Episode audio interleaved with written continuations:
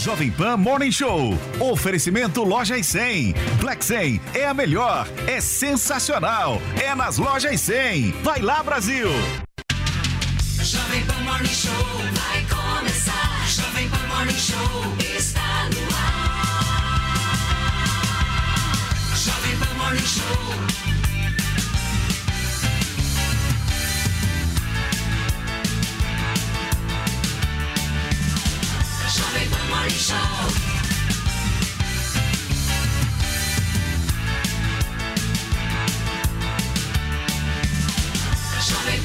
Show. Fala, minhas excelências! Bom dia para vocês que nos acompanham aqui na programação da Jovem Pan News. 10 horas e 1 minuto. O Morning Show está começando nesta quinta-feira, dia de jogo do Brasil. E nesta quinta começa o Morning Show. A gente falando um pouquinho da multa de quase 23 milhões de reais que Alexandre de Moraes aplicou no Partido Liberal por má fé em relação ao pedido para desconsiderar os votos de urnas antigas. Nós ainda vamos falar sobre a demora na negociação da PEC de transição. Sem consenso, a PEC só deve ser protocolada na terça-feira da semana que vem. E hoje tem estreia da nossa seleção brasileira na Copa do Mundo. Nós vamos ao vivo saber todos os últimos detalhes lá no Catar e conferir como é que estão as expectativas no Rio de Janeiro, em São Paulo e em vários outros lugares do Brasil. Então chega mais aqui com a gente, porque o Morning Show de hoje... Paulinha, bom dia, meu amor. Você tá muito patriota, hein? Ê, olê, ó, tô muito torcedora aqui. Faltou a vuvuzela. Eu tô É. aqui até com essa camisa linda aqui que eu ganhei do Brasil, ó, do Felipe Campos. Ah, é? aniversário, muito legal, né? Bom e gosto. vou torcer e quero saber aí do pessoal do Twitter, porque no Twitter, vocês sabem, tem especialista em tudo, para tudo. E eu sei que tem muitos que devem ser melhores do que técnicos e que são entendedores de futebol. Então a hashtag é meu placar para você dizer aí quanto é que vai ser esse jogo da nossa seleção, jogo de estreia na Copa. Muito e bem. claro, comente os outros assuntos também, tá? Boa, Paulinha. Gente, vamos começar o programa de hoje, então, repercutindo um pouquinho a negação do pedido de Alexandre de Moraes, eh, do PL, para anular os votos do segundo turno e a multa do partido em 23 milhões de reais por má fé. O presidente do TSE classificou o requerimento como esdrúxulo, mandou bloquear o fundo partidário e determinou a investigação de Valdemar Costa Neto, presidente da sigla, por tumultuar o regime democrático brasileiro. A reportagem é da Yasmin Costa. Na decisão, Moraes determinou o imediato bloqueio e suspensão do fundo partidário dos partidos que fazem parte da coligação até o efetivo pagamento da multa imposta, com o depósito dos respectivos valores em uma conta judicial. A determinação atinge os recursos do PL, do PP e também do Republicanos. O presidente do TSE ainda determinou a instauração de um procedimento administrativo e a apuração de responsabilidades em eventual desvio de finalidade na utilização da estrutura partidária, em especial no que se refere à conduta de Valdemar da Costa Neto e Carlos Rocha, engenheiro que participou do estudo feito pelo Instituto Voto Legal, que foi contratado pelo Partido Liberal. Na decisão, Moraes defendeu que os argumentos do Partido Liberal são falsos, pois é totalmente possível a rastreabilidade das urnas eletrônicas de modelos antigos. E ainda afirmou que é igualmente fraudulento o argumento de que ocorreu violação do sigilo do voto a partir do registro do nome de eleitores nos logs, bem como foi demonstrado no parecer técnico do Tribunal Superior Eleitoral. A assessoria jurídica do PL já está analisando a decisão do ministro, mas o partido reiterou que apenas seguiu a lei eleitoral que prevê que legendas façam uma fiscalização das eleições. Ontem, pouco antes da decisão de Moraes, o PL convidou a imprensa para uma nova coletiva.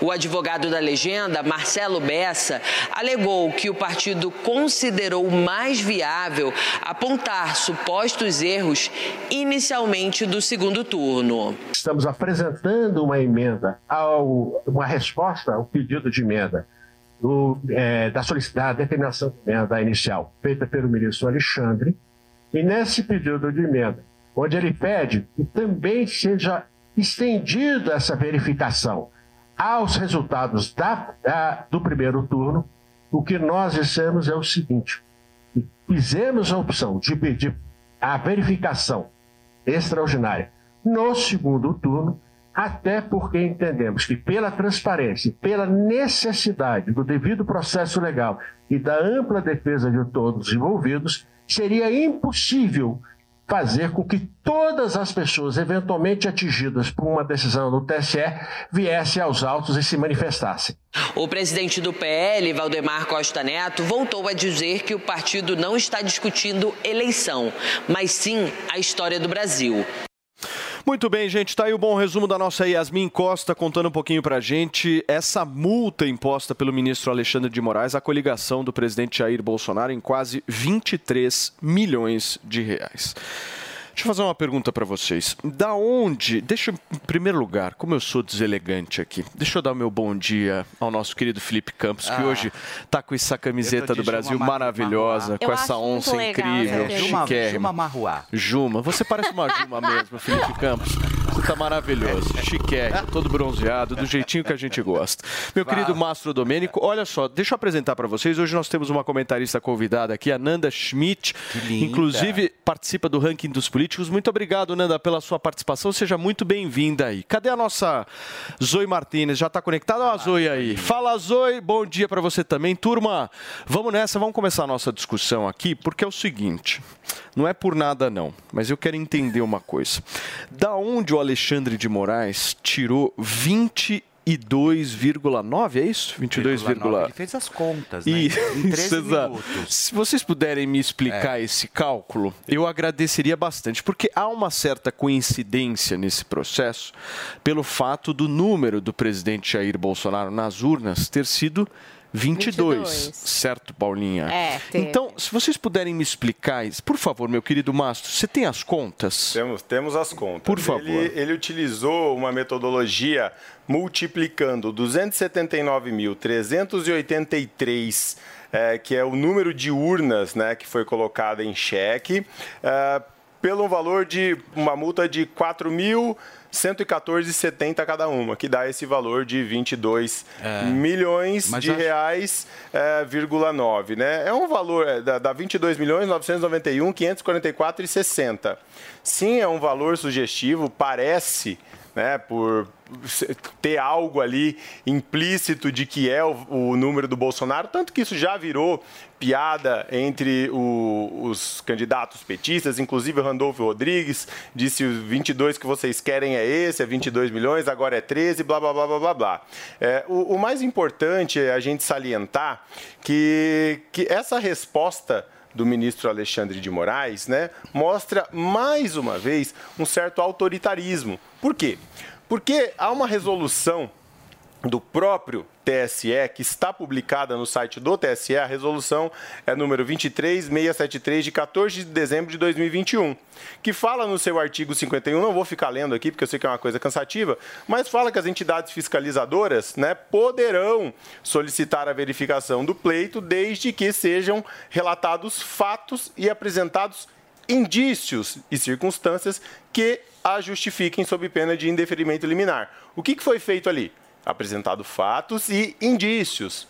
Então, é, é, esse relatório técnico elaborado ali por é, engenheiros, que inclusive um deles, o Carlos, também é um dos pais da urna eletrônica, né? É, foi um relatório que deveria ter sido analisado. Mas, ao que parece, é sempre 13 minutos, né? 24 horas para a oposição. para mim é 13, eu já despacho. Parece que o que a sociedade eh, teve uma percepção é de que, como o PL não enviou, ele não aceitou ali, eh, pelo menos no, no seu pedido, eh, pedir também o indeferimento da eleição do primeiro turno, o Alexandre de Moraes já indeferiu como ele havia dito que faria. Então, se o PL não quis pedir junta do primeiro turno, ele já indeferiu o pedido de análise do segundo turno. Pareceu ser meio uma represália. Ô, Mastro, eu fiquei com uma dúvida, não sei se as meninas têm essa resposta, tanto a Zoe quanto a Nanda, porque tem, uma, tem um, um embrólio aí jurídico, porque o Alexandre de Moraes foi lá e colocou a multa, certo, meu querido Felipe Sim. Campos? 22,9 mil para pagar. foi do Morning Show, inclusive. E aí o que, que ele fez? Ele foi lá e bloqueou o dinheiro do fundo partidário do PL. Só que a minha dúvida, Zoe, não sei se você sabe responder isso. A minha dúvida é. O dinheiro do fundo partidário que o PL tem pode ser utilizado para pagar essa multa ou eles vão ter que pegar um dinheiro que não seja do fundo partidário e buscar uma certa, uma certa doação? Você tem essa informação, Paulinha? Então, pelo que eu entendi, depois Hum. as meninas podem, enfim, também trazer as informações dela, é, é o bloqueio do fundo partidário. Então, o que, que Tá. acontece? Parece que o PL recebe cerca de 4,6 milhões por mês. Aí tem o fundo do PP também, que estaria nessa Isso, história, da que é de coligação. 4,9 milhões. E aí tem o Republicanos, que recebe 4,4 milhões por mês. Então, o que, que acontece? Esses valores passam a ser depositados numa conta judicial. Então, corre-se o risco dos partidos ficarem sem essa verba por dois meses até quitarem a multa. E, inclusive, parece que está tendo um racha nessa base, porque, por exemplo, se eu não me engano, o PP já chegou a dizer aí, o presidente do PP, que se tivesse sido consultado, ele não gostaria de apresentar esse pedido. Uhum. Já tá pulando porque, fora. é, não quero pagar essa multa, entendeu? Claro. É, não tenho nada a ver com essa história. Não vem Foi pegar meu fundo, é. Então já Claro. tá O Marcos aí nessa do situação. Republicanos também. Conta, Como é que é, conta, Zoe? Conta pra gente. Não, o Marcos Pereira, presidente do Republicanos, também falou que não incluam nessa. Tem várias pessoas. É, foi o Marcos Pereira mesmo, é isso aí, Zoe, do Republicanos, não foi do PP, O gente. Tarcísio em Essa São Paulo vai da ter muita dor de cabeça. E a Damares aqui em Brasília também. O Republicanos nunca foi um partido muito confiável. E agora com, com esse, eh, esse pronunciamento aí, só confirma o que a gente já vinha suspeitando né, a respeito do partido. Mas, Paulo, com esse bloqueio eh, que o Alexandre fez contra o PP, PL e republicanos, é a mesma coisa que você amarrar as pernas de uma pessoa e falar para a pessoa: corre, com as pernas amarradas. Como é que a pessoa vai fazer isso? Então, é, o, o, o, o Alexandre de Moraes, ele em nenhum momento se deu o trabalho de ler, de entender a peça, de entender os pontos aí é, que os técnicos apontaram, as falhas. Não deu tempo, gente. É menos de 24 horas. Cadê os técnicos do, do TSE? Os técnicos do PL vieram a público, falaram, mostraram documentos com fundamentação, né, com respaldo. Cadê os técnicos do TSE? Eles não querem diálogo. O Alexandre de Moraes não quer diálogo. O Alexandre de Moraes é autoritário. É autoritário. Ele em nenhum momento conseguiu, com fundamento, com fundamentação, falar contra o que esses técnicos trouxeram a público. Então a saída mais fácil que ele e a turma dele encontram é calar todo mundo, aplicar multas, para quê? Para que outras pessoas que tenham coragem de vir a público e contestar aí e falar que tem erros na urna e que falta transparência, sejam punidas da mesma forma que agora o PL foi. De pagar 29. É, é, quanto? 22. 22,9 milhões. Isso é para calar, é dar um cala-boca nas pessoas, um chega, chega. Então o brasileiro agora precisa ficar quatro anos com essa dúvida, sem saber se a urna, algumas urnas apresentaram de fato erros ou não, porque o TSE não fez questão de trazer os seus técnicos aqui para falar, como o PL fez com os do ITA, pessoas reconhecidas, pessoas que entendem sobre o assunto. Então o brasileiro tem que ficar aí aguentando quatro anos um homem na presidência, um homem que não, sabe, não, não se sabe se foi eleito legitimamente. É isso que o povo brasileiro merece? Essa dúvida? Eu queria falar várias coisas aqui que infelizmente eu não vou conseguir falar, não só para me preservar, mas em respeito à Jovem Pan, que não sofreu, eh, não apenas sofreu censura durante a eleição, mas ontem teve aí os seus canais desmonetizados. Então, em respeito à Jovem Pan e para me preservar, preservar aí né, a, a a minha imagem, é melhor eu não falar tudo que está engasgado na minha garganta. e todo o sentimento, tudo que eu senti quando eu li essa notícia ontem.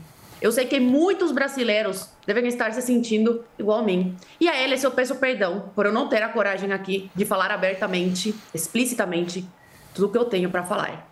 Mas eu tenho respeito pela Jovem Pan, o veículo de comunicação que abre as portas aqui para contraponto, para quem fala a favor do governo ou contra o governo, abre espaço aí para o debate. Então, em respeito a eles, eu prefiro não comentar tudo o que eu queria sobre isso. Muito bem, Zoe. Deixa eu passar a palavra aqui para Nanda Schmidt. Nanda, eu quero te inserir aqui na conversa, buscando entender um pouco o teu pensamento sobre tudo que está acontecendo, esse pedido que o PL fez. Você acha que é legítimo? Você não acha? As respostas do ministro Alexandre de Moraes. Contextualiza um pouco para a gente a sua opinião. Bom dia, pessoal. Primeiramente, é muito bom estar aqui com vocês. E assim, é, infelizmente, a gente tem que, a gente está vendo, né, a ditadura que não é mais velada. Agora, ela está bem explícita, por sinal. E eu gosto muito daquele clássico. A gente repete diversas vezes, mas é necessário. A pior ditadura é a do judiciário, porque contra ela não há a quem recorrer. Só que a população está tentando recorrer às ruas, recorrer aos influenciadores que estão sendo calados, recorrer até mesmo aos parlamentares. E aí eu começo a questionar, né? O que a gente pode fazer? Porque a gente reclama o tempo todo e a gente está mesmo né, desacreditado dessa realidade, mas algo prático que está sendo feito agora pelos parlamentares é um requerimento do deputado Marcia Van Hatten lá na Câmara dos Deputados. Talvez pode ser, sim, algum tipo de salvação para colocar ministro, os ministros né, no lugar deles, que é um, o requerimento da CPI, que busca ali analisar e fazer uma investigação a fundo dessas atitudes autoritárias, tanto do TSE quanto do Supremo Tribunal Federal. E se a gente para para aqui analisar as falas, né? Estava lendo as falas do Alexandre de Moraes em relação a essa multa aplicada, ele diz que esse pedido do PL é ostensivamente atentatório ao Estado Democrático de Direito. E aí eu faço um questionamento. Esse pedido, um, um questionamento atentatório, atentatório não são as outras atitudes que estão indo desde 2019, quando o STF começou a derrubar jornais por fazerem uma ligação entre Toffoli e Odebrecht, ou até mesmo é, essas falas do Alexandre de Moraes dando medo às big techs como Facebook, YouTube. YouTube, recentemente, como a Zoe falou, desmonetizou a Jovem Pan ontem. Então, essas plataformas estão com medo de terem multas milionárias. Então, eles mesmos estão boicotando influenciadores, redes de comunicação. Outro ponto também, que eu pergunto se não é atentatório à democracia, é o próprio TSE calando o ministro do Supremo, Marco Aurélio, que estava falando que Lula não foi inocentado. Sem falar do Marco Sintra também, que foi recentemente calado. O cara nem era bolsonarista e mesmo assim foi calado por questionar a questão das urnas. Então fica esse grande, essa grande, esse grande dilema que a gente está vivendo. Muito bem. Deixa eu trazer um pouquinho de tempero aqui. Posso, Paulinha? Ah, se sempre, me permite? É importante. Porque, porque às vezes, senão fica um negócio muito meu. Todo mundo concorda com todo mundo e eu particularmente detesto isso. Você eu gosta, gosto de uma né? boa, uma boa Discussão, discussão. discussão. O meu ponto é o seguinte. O relatório, meu querido Mastro, é com você o negócio agora. O relatório do nosso queridíssimo Valdemar Costa Neto, pelo menos para mim, é meio tosco. Você não concorda comigo? Por que, que é tosco? Porque Qual é o ponto? seguinte, eu acho, eu daria total legitimidade ao relatório se o presidente do partido que fez esse relatório chegasse e falasse o seguinte: eu estou fazendo um questionamento das urnas eletrônicas. E eu estou questionando aqui as urnas eletrônicas. E na minha ava- avaliação, as urnas eletrônicas são possíveis de fraude. Tanto no primeiro quanto no segundo turno. Agora, quando ele chega e fala assim: olha só, os meus técnicos, eles só conseguiram captar erros e falhas no segundo. Mas no primeiro, que eu ganhei um bilhão de reais, passou. Eles não acabaram não conseguindo, Paula, ver. Me desculpe, não transmite nenhum tipo de credibilidade isso. Maravilha. Se o cara chegasse e falasse, porra, vamos, ó, esse aqui é o problema, e eu peito. Urna do primeiro, urna do segundo turno. Aí eu daria credibilidade. Mas Agora, até pô, o cara vai questionar o segundo. E o primeiro, que ele levou um bilhão de reais. Mas se ele foi assaltado O cara não vai duas falar vezes nada. e disse pra Ah, você que só só viu a cara do assaltante no segundo assalto, então Deus. não, Não, não, não, vale. mas só um não vale. Só Não, quero é trazer um gente. ponto. Ele disse só, só para só pra também elucidar isso aqui. Ele disse que a avaliação foi feita sobre o segundo turno, mas que estava livre o TSE, o TSE para fazer a avaliação do primeiro turno. Gente. Ele não requereu a Não, avaliação do senhor. primeiro turno. Ele Não disse foi- que estava livre o TSE. Não, senhor. O senhor não viu a fala de Valdemar Costa Neto. Foi claro. O meu questionamento é sobre o segundo. O primeiro, não. Quem disse isso foi Paulo, o presidente ô, Paulo, do partido que está fazendo o pedido. Gente, é assim, é um Paulo, negócio ontem a gente- fora. É surreal isso, entendeu? É surreal. Eu, pelo menos, acho surreal. Posso só trazer um ponto? Ontem a Por gente estava favor. Se for para tumultuar. É um pouco tumultuante o Por favor, Não, só um minutinho, um- Zoe. A- a- Paulinha quer tumultuar Aí um a Zoe pouquinho. traz também, porque é um complemento, porque tem uma entrevista do Carlos Rocha, que é o técnico responsável exatamente por todo esse, do- esse documento do PL. Ele deu uma entrevista para o UOL. E nessa entrevista, inclusive, perguntam a respeito do primeiro turno.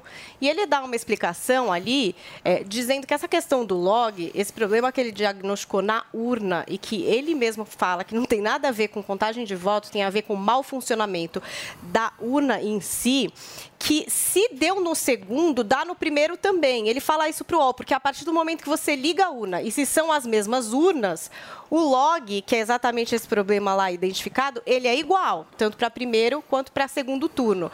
E aí, Paulo, no sentido do que você está falando, Hum. se é igual e se está questionando uma, eu também acho que o, o lógico seria questionar as duas. Sabe o que, que né? é? Mas é o que eu estou trazendo então? aqui. Isso que eu quero Pra saber. mim, invalida. É, por que, que invalida? Porque, porque é o seguinte, sabe o que que acontece, meu querido Mastro? Você é muito bonito, você é um cara lindo, inteligente, você sabe muito Ah, bem que como é que horror. funciona. E sabe eu? o que está acontecendo?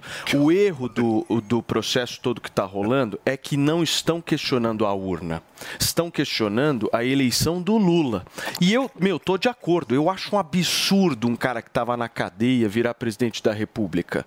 Só que eu acho que o caminho de questionamento disso, os caras estão errando. Porque aí os caras querem pegar a urna e falar: não, o problema foi a urna. Não, o problema não foi a urna. O problema foi que armaram para o Lula ser candidato. Aí eu tô de acordo, meu.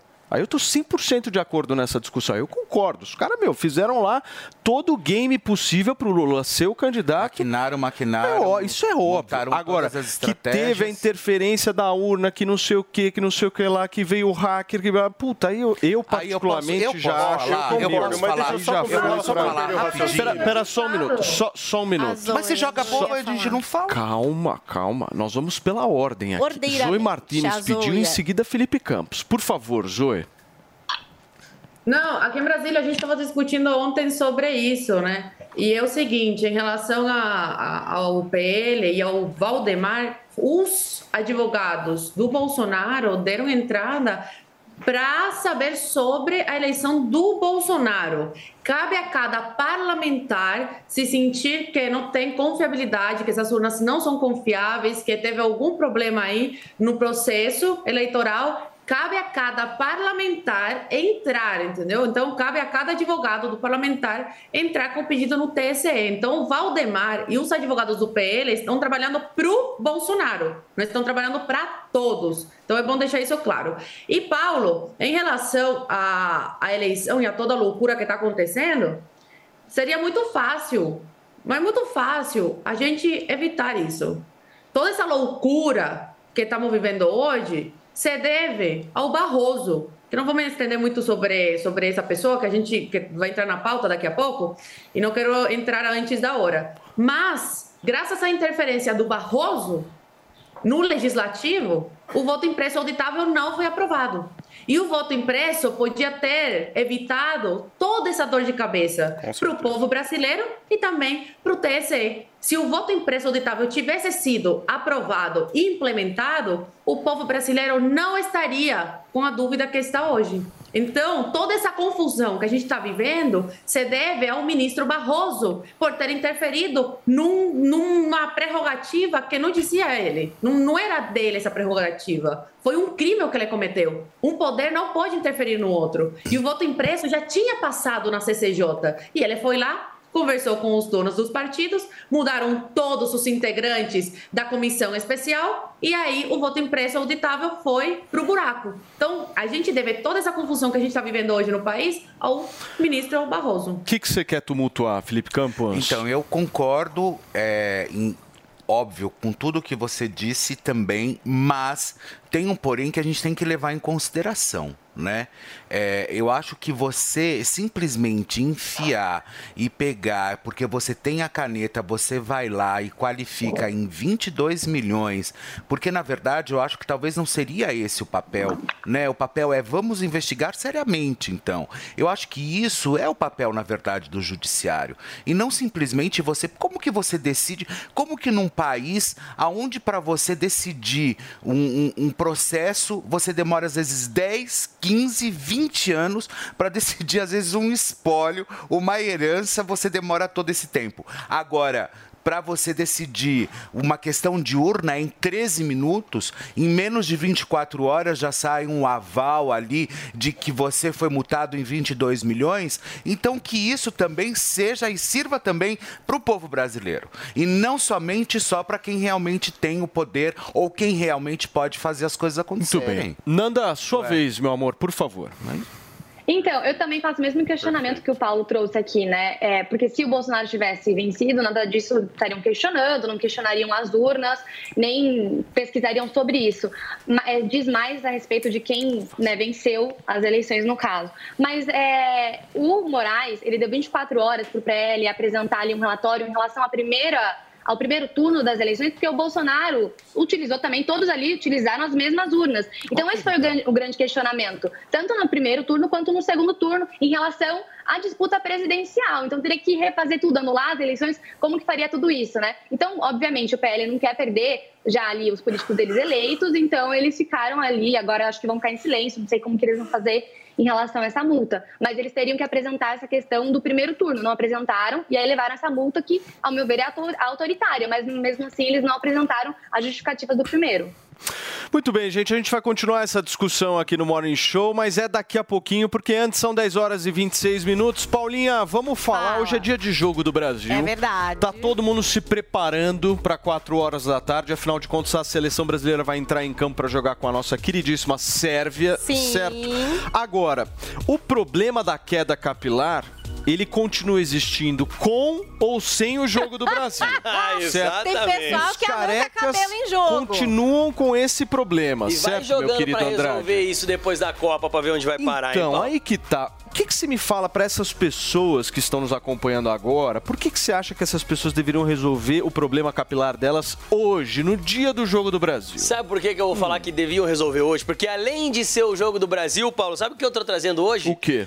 Black Friday. Você tá brincando? Ah, Porra, tava aí todo senti esperando. Vou falar uma coisa pra você. Eu acho que quem não tinha adquirido ainda, tava esperando a Black Tava. Friday pra adquirir. Então, gente, você homem, você mulher que tá ficando careca, que tá perdendo o cabelo, a hora de você resolver isso daí é agora. Por quê? Porque você vai ligar no 0800 020 1726 e vai ter aquela mega oferta de Black Friday pra você aproveitar. Mas assim, gente, como eu falei, não espera passar a Copa, porque depois da Copa não tem Black Friday. Gente, e Black lembrando que a Friday Black é, só um dia. o melhor preço, né? Exatamente. E lembrando que é só um dia também, não tem como estender mais. Então, a hora de você adquirir o Hervik com preço de. Black Friday, gente, é agora. Então, gente, aproveita, liga no 0800 020 1726. A gente sabe que a gente tá em clima de Copa do Mundo, hoje o jogo do- da seleção brasileira. Mas, assim, a queda de cabelo não tem o que fazer, né, Paulo? A queda de cabelo, quem Isso é sofre verdade. com isso tá vendo e tá realmente se sentindo aí é, acanhado, porque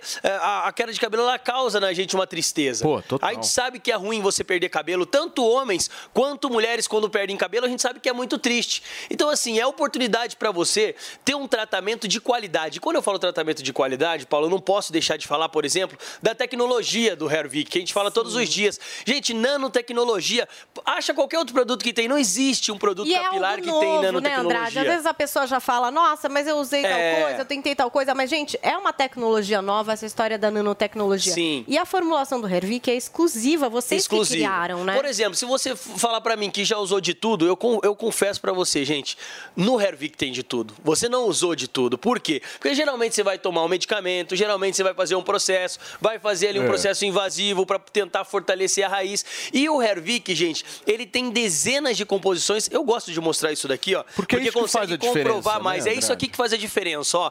Dezenas. Quem tá no rádio não tá vendo, mas no frasco, gente, tem dezenas de linhas. Cada linha dessa escrita é um princípio ativo. Esse princípio ativo é a tecnologia, é a nanotecnologia presente no dermo cosmético. Então, assim, é por isso que as pessoas que estão usando o Hervik estão tendo esses resultados incríveis. E você que está nos acompanhando agora, que está sentado no sofá, que está se preparando aí para ver a seleção brasileira, que está careca, está olhando no espelho, está percebendo que a entrada, que aquela tampinha que está aparecendo, aproveita que hoje é o dia de você dar adeus essa sua calvície aí, Andrade. comemorar a vitória do Brasil e aproveitar É, o preço de Black Friday, Friday. do Hervik ligando no Sensacional. 0800 020 1726. Gente, liga 0800 020 1726. É oportunidade, né, Paulo? Vocês sabem que eu, conversando com alguns amigos, Ah. quando eu falo do, do Hervik, você sabe que a primeira coisa que eu senti das pessoas é Qual? justamente o desconhecimento. Porque Sim. no passado não havia essa tecnologia que existe Exatamente. hoje. né? Então as pessoas elas têm uma imagem, por muitas vezes,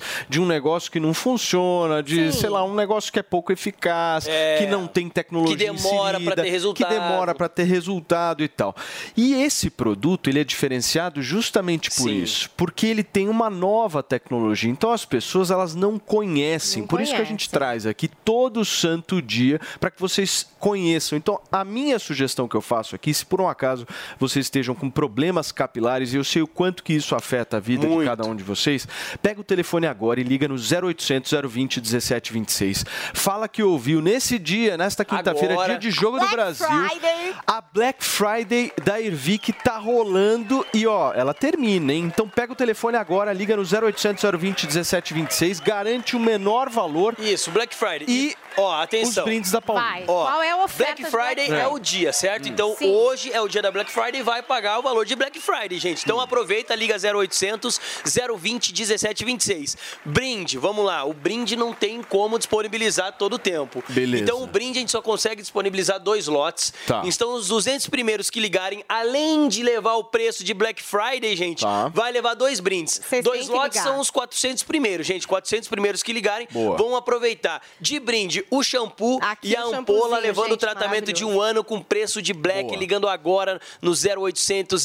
020 1726. Só tem uma coisa pra falar pra quem tá careca, Paulo. Andrade, por favor. Para de empurrar com a barriga pra resolver essa calvície. Resolve agora no 0800 020 É isso aí. 1726 com preço de black, né, pra Turma, 0800 020 1726 para Não perca, garantir o valor de Black Friday mais os brindes da Paulinha Brindes. Liga certo? agora. Obrigado, Andrade. Tamo junto. Turma, eu vou para um rápido intervalo comercial. Meu querido Mastro, eu passo a palavra para você daqui a pouquinho, porque a gente continua com a discussão aqui em relação a essa multa que Alexandre de Moraes estipulou ao Partido Liberal e à coligação do presidente Jair Bolsonaro. Não sai daí. Jovem Pan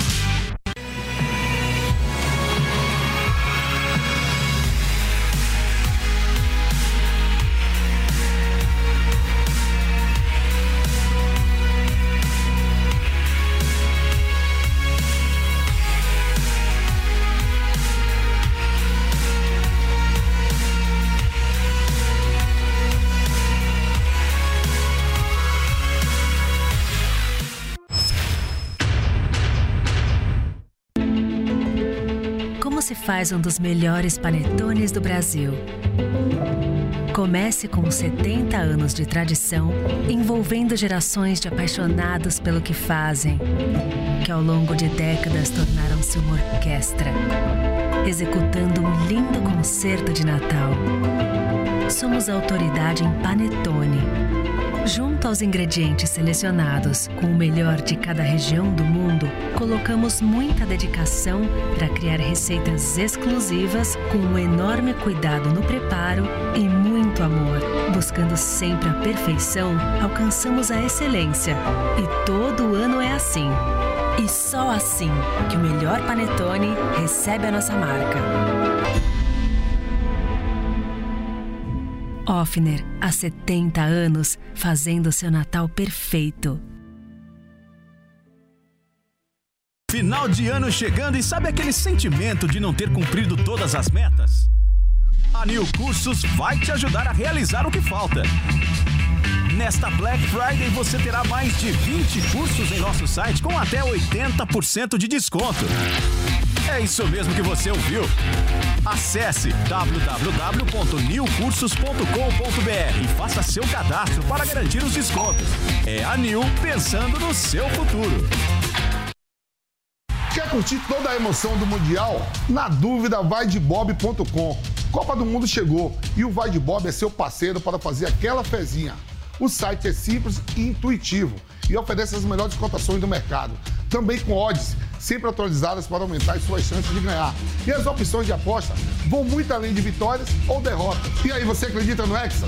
Vai dar Brasil, vai de bob.com.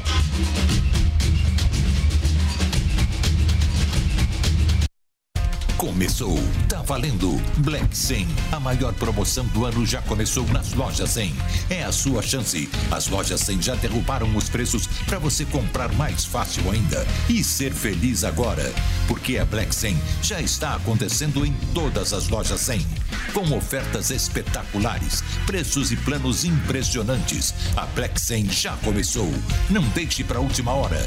Black 100. Aproveite agora nas lojas 100. APP News, seu canal direto com a informação. Estamos de volta, são 10 horas e 35 minutos. Nesta quinta-feira, a gente estava conversando sobre a multa imposta pelo ministro Alexandre de Moraes ao Partido Liberal e aos partidos da coligação da campanha do presidente Jair Bolsonaro neste ano. E ficou faltando o comentário do nosso querido Mastro Domênico. Por favor, Mastro. Não, é só para finalizar, é o seguinte: se o partido, se o PL apresentou indícios de irregularidades no segundo turno, o TSE não precisa de uma provocação do PL para investigar o primeiro. Mas nem por isso ele não precisa investigar o segundo e invalidar esse questionamento do PL. Isso está errado. Se houve um indício, se o PL apresentou esse indício, independente se ele pediu só do primeiro ou do segundo turno, isso deve ser investigado. Não há de ser do TSE ser provocado. E o pior de tudo que a gente está assistindo é o avanço desse autoritarismo. Esse autoritarismo que não responde, mas que cala o autoritarismo que avança sobre a liberdade das pessoas de, de não poderem questionar mais. Porque, como já bem dito aqui, o vice da Soraya Tronic, que não é um bolsonarista, ele foi calado, calado, quando ele fez um questionamento para o TSE. Então, hoje, você não pode mais questionar. Se você provocar a justiça, você vai receber uma multa. O recado está claro. Isso não é democracia. O recado que o TSE, os ministros e o STF está passando para o povo é: vocês não podem questionar mais, porque se questionarem, serão censurados. E se usarem o meio jurídico para buscar resposta, vocês vão pagar um preço altíssimo. É isso que o Brasil está vivendo hoje. E eu vou mais além. Esse requerimento do Marcel Van Hatten para para a abertura de CPI, que agora só faltam três assinaturas, isso de fato é o que pode tentar tirar o Brasil da lama que a gente está entrando, da lama da ditadura que a gente está entrando, porque todos, todos os deputados que aí estão aplaudindo o que está acontecendo, porque se estão quietos, estão aplaudindo. Vocês são covardes. Levantem da cadeira, vocês custam cada um 23,8 milhões de reais por mês. Dinheiro do povo brasileiro. Levantem da cadeira e façam valer o parlamento. Vocês estão sendo censurados. A voz do povo está sendo calada. Sabe onde aconteceu isso? Na Venezuela. Na Venezuela, a Suprema Corte de lá dissolveu o parlamento e calou a voz do povo. E é isso que vocês estão permitindo acontecer no país. Esse absurdo. Muito bem, gente. Olha só, o vice-presidente Hamilton Mourão, que está em Lisboa, ontem se manifestou sobre os protestos que acontecem aqui no Brasil. Mourão criticou o TSE, pediu mais transparência, disse que os atos não são golpistas e chamou as manifestações de catarse coletiva. Paulinha, ele também falou sobre o relatório que a gente estava discutindo aqui, né? Isso, Paulo. Em resumo, o vice-presidente Hamilton Mourão disse que o relatório do PL que questiona o resultado das urnas não vai prosperar. O vice-presidente afirmou ainda que o atual mandato mandatário Jair Bolsonaro deveria entregar a faixa presidencial ao presidente eleito Luiz Inácio Lula da Silva. Vamos ouvir o que disse Hamilton Mourão. Na minha visão, né, o presidente deveria passar a faixa, porque é uma questão de presidente para presidente, independente da, do processo, independente de gostar ou não da pessoa. é uma questão institucional. Eu não sou presidente. Se por acaso o presidente renunciasse ao cargo e eu me tornasse presidente, eu teria essa responsabilidade. Hoje eu não tenho essa responsabilidade. Então eu não posso, se por acaso o presidente Bolsonaro não for, eu vestir aquela faixa, retirá-la e entregar ao presidente Lula, que foi o eleito. Aliás, essa é uma dúvida, né, Paulo? Muitas pessoas ficam levantando essa pergunta se o Bolsonaro vai passar a faixa para o Lula, como que seria aí nesse momento da posse. Muito bem. O que, que vocês acham? Nanda, você acha que nós teremos essa imagem do Bolsonaro passando a faixa para o Lula? Muito difícil, né? Eu acho difícil, acho que a assessoria dele vai tentar lhe dar uma pressãozinha para ele passar a faixa, mas ele podia aproveitar ali a oportunidade para jogar umas na cara do Lula, mandar a real também, fazer um discurso meio que anti-Lula, ali aproveitar aquela, aquela oportunidade. Mas acredito que vai sim. O que, que você acha, Zoe Martinez? Ele vai passar a faixa, ele? Não, é, você acha que o Mourão, enfim, como é que vai ser essa cerimônia de posse? Eu acho né? que é difícil o Bolsonaro ir eh, pessoalmente passar a, a faixa. Agora, o Mourão, sendo Mourão, né? O isentão, sempre isentão. Né? A toa que a direita nunca confiou nesse homem. É, deixa eu mandar um recado aqui para o Mourão. Não é uma questão da direita e esquerda de gostar ou não gostar do Lula. É uma questão muito maior que isso, querido Mourão. E você, que está aí, né, fazendo parte do governo, que conhece os bastidores, deveria saber mais do que ninguém, não é mesmo? É uma questão de transparência. É uma questão que técnicos e engenheiros seríssimos fizeram um estudo, apresentaram com fundamentos eh, possíveis erros em algumas urnas e que esses erros não foram investigados. Esses erros simplesmente foram ignorados, ignorados pelo, pelo ativismo judicial que a gente vive hoje no país. E o povo brasileiro simplesmente não tem certeza se essas urnas que apresentaram erro têm erros de fato e se foram é, a, o voto foi para o X candidato ou não. É a falta de transparência. Esse é o problema no Brasil hoje. Não é você gostar ou não, ou não. Se tivesse sido uma eleição limpa, se tivesse sido uma eleição com voto impresso auditável, onde as pessoas têm certeza que o seu voto foi de, depositado no candidato que elas é, colocaram na urna, se tivesse ocorrido tudo como numa democracia sólida, você pode ter certeza que o Bolsonaro, com o maior prazer do mundo, passaria a faixa. Só que não é o caso. O caso é, a gente vive uma instabilidade política, o judiciário manda e desmanda, cria leis da cabeça deles, perseguem quem pensa diferente, não podemos questionar o sistema eleitoral, que várias coisas para questionar tem. Então, esse é o problema. Não é simplesmente essa, coisa banal. Ah, não, porque não gosta e não quer passar a faixa. Não, é uma questão muito maior que isso. É a liberdade, é a soberania do país que tem risco. Ô Mastro, você acha que o Mourão pode ser considerado um isentão, como a Zoe disse? Ah, eu acho que sim. Ele está sempre conveniente à opinião pública. Mas isso também é uma posição dele, né? Eu acho que é, a gente aqui não deve julgar. Ele, ele faz ali sempre o meio de campo, já prejudicou o, o discurso do Bolsonaro em vários momentos, como também já apazigou várias situações. Agora, o que a gente deve levar em consideração é que esse momento que a sociedade atravessa é um estado de exceção. Ontem, um excelentíssimo ministro do TSE se reuniu com lideranças das polícias militares dos estados, né? exceto alguns estados que tiveram, sim, a clareza de que essa não é a função do judiciário. Então, o judiciário está avançando para cima da sociedade e agora com força policial. Hum. Pessoal, vocês não estão não entendendo a gravidade do que está acontecendo? Vocês acham que isso é democracia? Um poder tomar para si todos os outros poderes, o poder de julgar, o poder de legislar, o poder de investigar. Isso está correto em que planeta do mundo? Porque democracia isso não pode ser. Então, eu acho que as pessoas estão discutindo assuntos, é, nesse momento, assuntos que são irrelevantes. Se o Bolsonaro vai passar a faixa ou não, que passe, que não passe. Mas a soberania do nosso país, a democracia, está sendo acovardada, está sendo achincalhada dia após dia, decisão após decisão. E parece que as pessoas estão preocupadas com outras coisas, que não a nossa democracia, que não a nossa liberdade. Então, povo, acordem, Porque o que está acontecendo no nosso país é gravíssimo. E se as pessoas continuarem passivas às, a ordens inconstitucionais, como está acontecendo, não tem outro caminho para o Brasil senão uma venezuelização. E olha só, gente, por falar em presidente, Jair Bolsonaro voltou ao Palácio do Planalto ontem. O presidente ficou recluso por três semanas. A última agenda foi um encontro com Geraldo Alckmin após o segundo turno. Aliados atribuíram a ausência de Bolsonaro a alguns problemas de saúde. O vice-presidente, novamente, Hamilton Mourão, disse em uma entrevista que era erisipela. Eu quero entender esse sumiço aí do Bolsonaro e se ele, nesses próximos dias, vai se manifestar um pouco mais. Zoe, como é que você vê isso? Oi, perdão, Paulo, cortou. Pode Não, repetir? é, eu estava trazendo aqui justamente é, essa, esse, esse tema Retorno, do Bolsonaro ter voltado ao Palácio do Planalto depois de três semanas. E aí eu te fiz uma pergunta se você acha que ele vai se manifestar mais publicamente agora, depois desse período.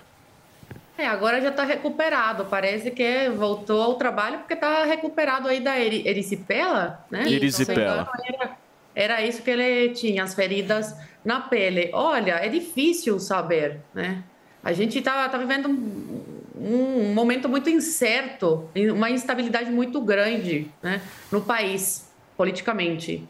Então, o, eu, eu recomendaria para o Bolsonaro, se fosse assessora dele, de comunicação, não se manifestar muito publicamente, não. Porque a imprensa é isso que quer, a imprensa está sedente, sedendo por, tá sedente por sangue, né? Eles querem sangue, eles querem ver sangue.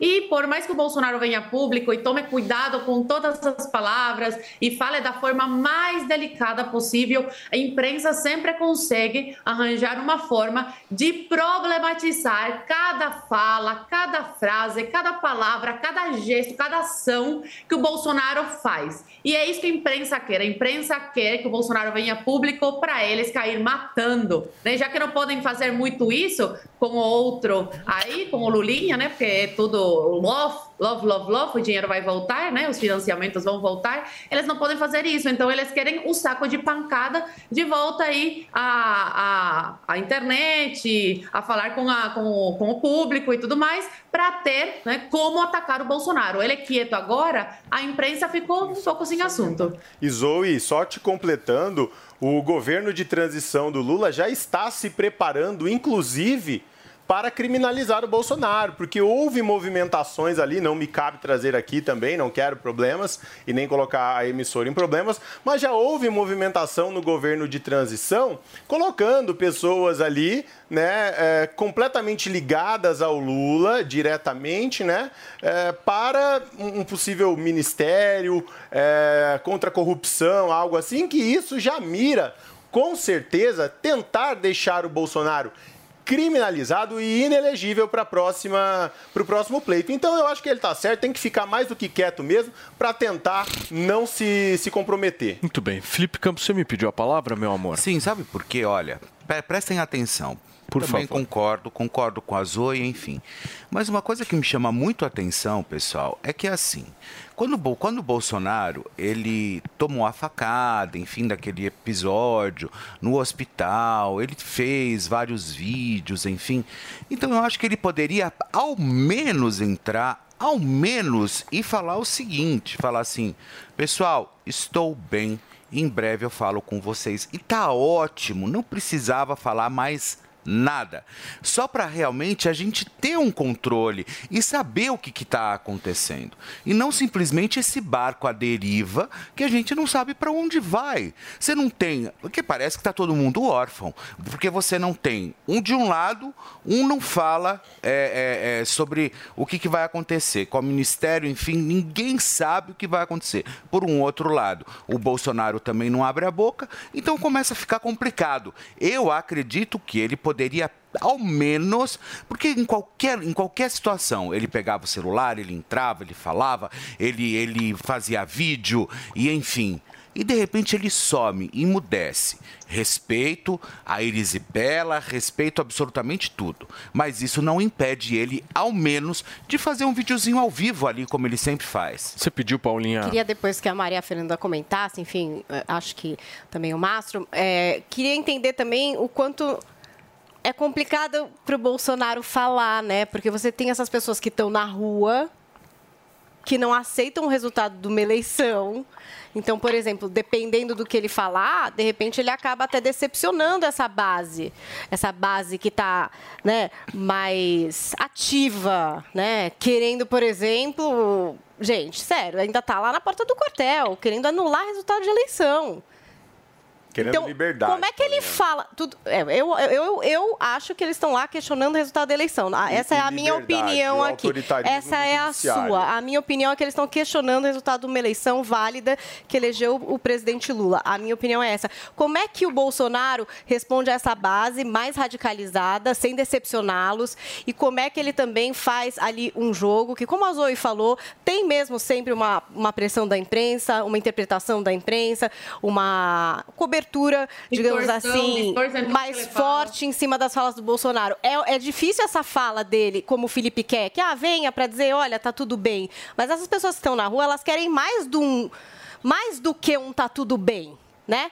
E para ele fala- fazer mais do que um tá tudo bem e en- enquadrar em alguma coisa como golpista, em alguma coisa assim muito É, mas o- o perigosa, é uma É, linha mas só que quando eu falo, ah, ah, olha, tá- aqui tá tudo bem, é óbvio, ele é um presidente da República. Ele não vai entrar, Paulinho, e só falar, olha, aqui tá tudo bem. Não, eu A sei, Felipe, mas o sabe- que eu tô dizendo é que assim, a base gente radicalizada, sabe. ela espera mais do Bolsonaro. É, E para ele falar mais, ele enquadra Ah, mas no aí? Mas muito até aí, mas até aí, me desculpa, ele é o presidente da nação. Até o dia não tá vendo 1 sua de base janeiro, até a- Eu o dia- concordo, não é, eu acho que até ele o dia devia 1 estar, de janeiro, ele tem, normal, ele tem que, ele tem que falar. Ele tem que falar e ele tem que- simplesmente e ele tem que trabalhar também, né, Desculpa, e não presidente simplesmente. participar da transição é, Pois é, e não simplesmente entregar o barco da forma como está sendo entregue. Eu, eu adoro o Bolsonaro, vocês sabem disso, mas eu não aceito essa, essa situação, eu não gosto disso. Essa, essa, essa mudez, ela me incomoda, porque você não sabe o que está acontecendo. Eu não sei, empresários não sabem, os 58 milhões de votos que ele teve no país também não sabem. Eu só quero só Ô, elucidar que a gente não Felipe, e o que pode. te faz crer? O que te faz crer que o Bolsonaro sabe?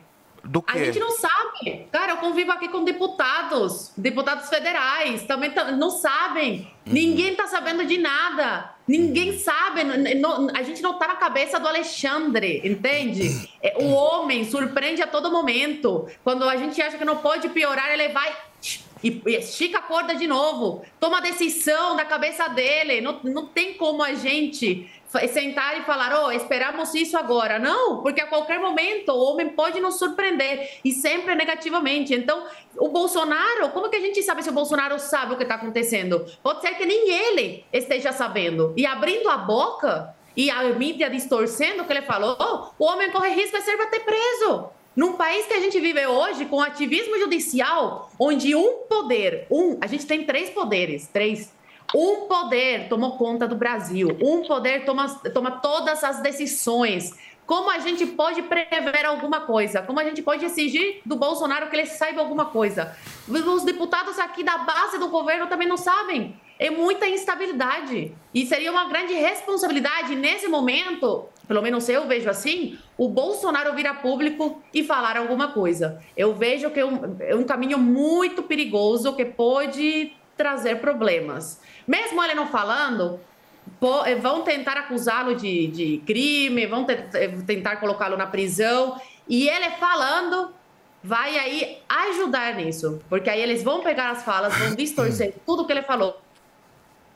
E vão falar, ó, olha aqui o crime, entende? Então, um momento com, muito complicado. Ô Zoe, você que está sempre muito envolvida em Brasília e faz um excelente trabalho também por aí, você não está ouvindo absolutamente nada, nenhuma movimentação?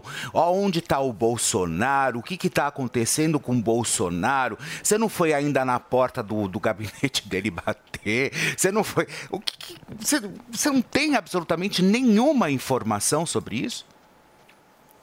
O Bolsonaro, ele estava no Alvorada, estava se recuperando, agora voltou para o Palácio do Planalto.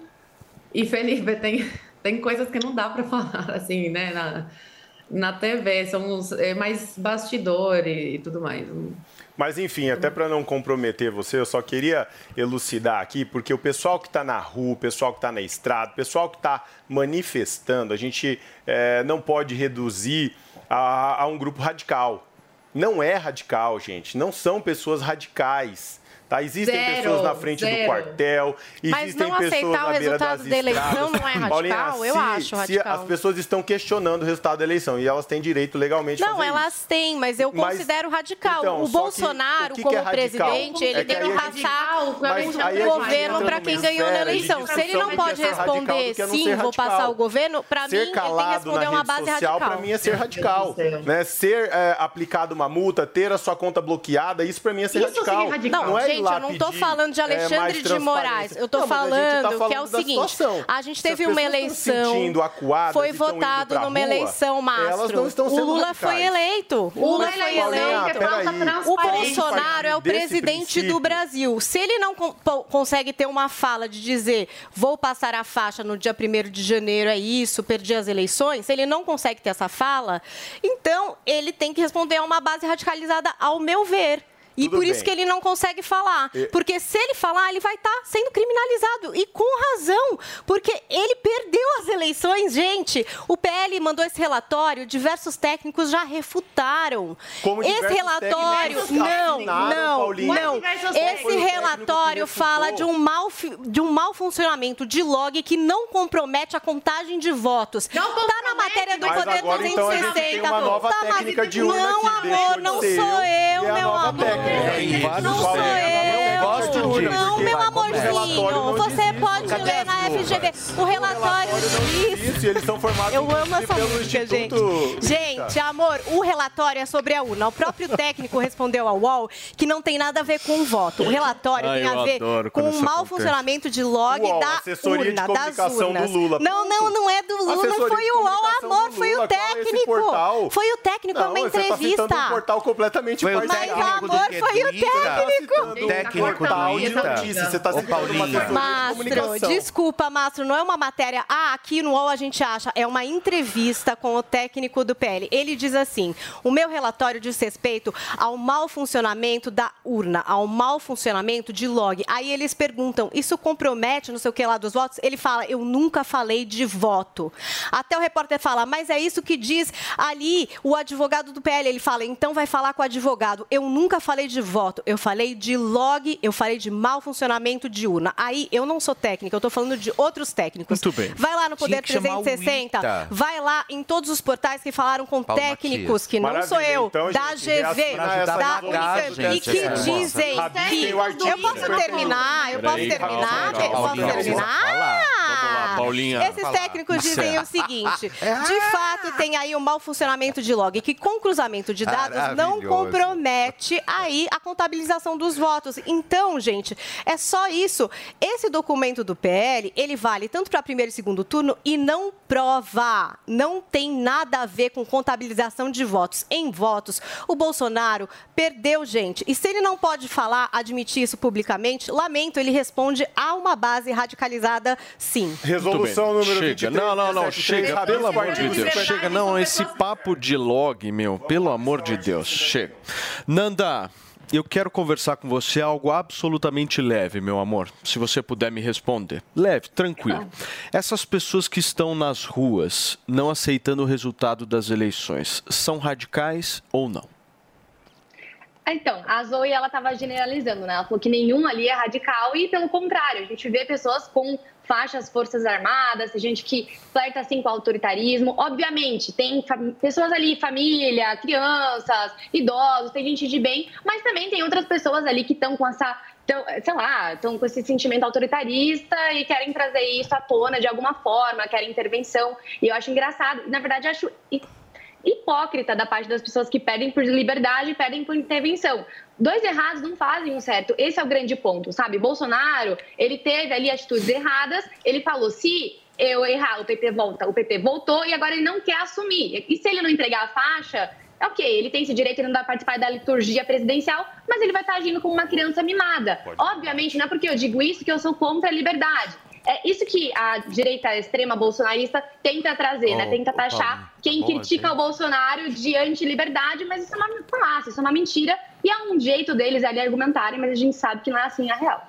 Você me pediu, Mastro? Não, é que eu acho que a a Nanda, ela, ela fala assim, Peraí, ah, a eu Zoe generalizou. citada. Mas eu acho que quem tá fui generalizando citada. é a Nanda. Deixa eu falar, gente. Perdão, pode não, falar, pode de falar, Zoe. Você É foi citada, Zoe É, mas é que em algum momento também, Nanda, eu posso dizer que você é uma pessoa radical em algum pronunciamento seu. Então, Mastro. a gente Pode não pode falar, pode reduzir dar isso. exemplo. Posso só. Pode dar Você exemplo. como lá, um não, deixa a gentleman. Zoe. Você como um gentleman, eu tenho certeza que vai deixar a Zoe, Marti...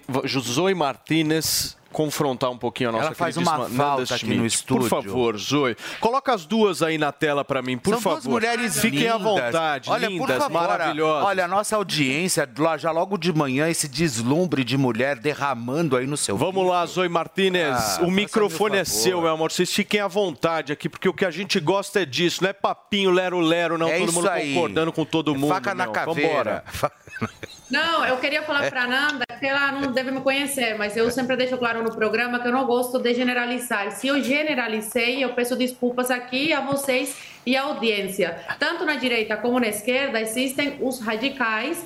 Aqui em Brasília já tiveram alguns que deram até problema aqui, fiquei sabendo, e foram retirados do acampamento, mas é, uma grande maioria, a grande maioria dessas pessoas que estão nas ruas, elas, é, muitas pedem intervenção militar e a gente que é a favor da liberdade, às vezes, né, fica, meu Deus, isso aí não é muito é, de- democrático. Mas eu entendo essas pessoas, eu não julgo essas pessoas, porque o momento crítico que, eu- que a gente está vivendo hoje no país faz com que essas pessoas come- comecem a pedir coisas críticas também. A gente está parecendo uma rua sem saída. Quem vai nos defender como vamos mudar essa situação? Pessoas estão sendo presas, pessoas estão sendo desmonetizadas. O Gustavo Gayer, deputado federal, teve o Twitter dele anteontem derrubado. Um deputado federal que representa milhões de pessoas que votaram nele, não tá, tá sem voz. Então as pessoas veem isso, ficam desesperadas, porque veem que os próprios parlamentares estão de mãos atadas. E isso faz com que muitas vezes peçam coisas, né, que para alguns pode ser é, extremo. Só que para mim, extremo é o que o Alexandre de Moraes está fazendo. Desculpa. Manda desmonetizar canais que, que não concordam com, com o Lula, manda tirar comentarista do ar, manda prender deputado federal, invade casa, manda a Polícia Federal invadir casa de empresário por conversa de WhatsApp, bloqueia a conta bancária de empresário sem Isso é respaldo ser jurídico. radical. Isso, para mim, é autoritarismo. Isso sim é uma coisa extrema. O que essas pessoas Então, estão fazendo nas ruas é defender a nossa liberdade. Essas pessoas estão desesperadas. Eu convido vocês a virem aqui a Brasília, no acampamento, para vocês conhecerem essas pessoas. São pessoas, assim, concordo, pais de pessoas família, mães de família, saíram do- dos seus estados, saíram dos seus estados e estão aqui desde o dia 31, acampados em Brasília, pedindo Posso por liberdade. Então, eu concordo que as pessoas estão desesperadas justamente pelos apoiadores do Bolsonaro estarem desesperados, que ele deveria sim não ir só lá no, no Palácio cinco horas durante a semana falar algo ali, fazer um despacho, mas deveria estar à frente, acalmando as pessoas, falando, gente, tá bom, tá todo mundo desesperado, eu também tô desesperado com Alexandre de Moraes e tudo mais, nem vou entrar no mérito ali da época do Lava Toga, do filho do Bolsonaro não ter apoiado, não vou nem entrar nisso. Mas assim, é, eu acho que a grande questão aqui que a gente tem que trazer é que o Bolsonaro, como representante do povo, representante supremo do povo, ele ainda tá no cargo, ele ainda não passou pro Lula, para aquele, não pode nem falar, Band, ex-presidiário, para aquele ex-presidiário. Então, assim, Cuidado, passou- cuidado. É, então, Eu fui cuidado. afastada por usar essas palavras. Aí tem que falar hipoteticamente hoje em dia, né? Hipoteticamente, ex-presidiário, porque até o Marco Aurélio foi, enfim, sofreu censura. Mas voltando, eu acredito que o Bolsonaro deveria, sim, como representante do povo ali, tá agora acalmando essa população, entendeu? Tentando pensar algum tipo de estratégia, tentando nomear outras pessoas.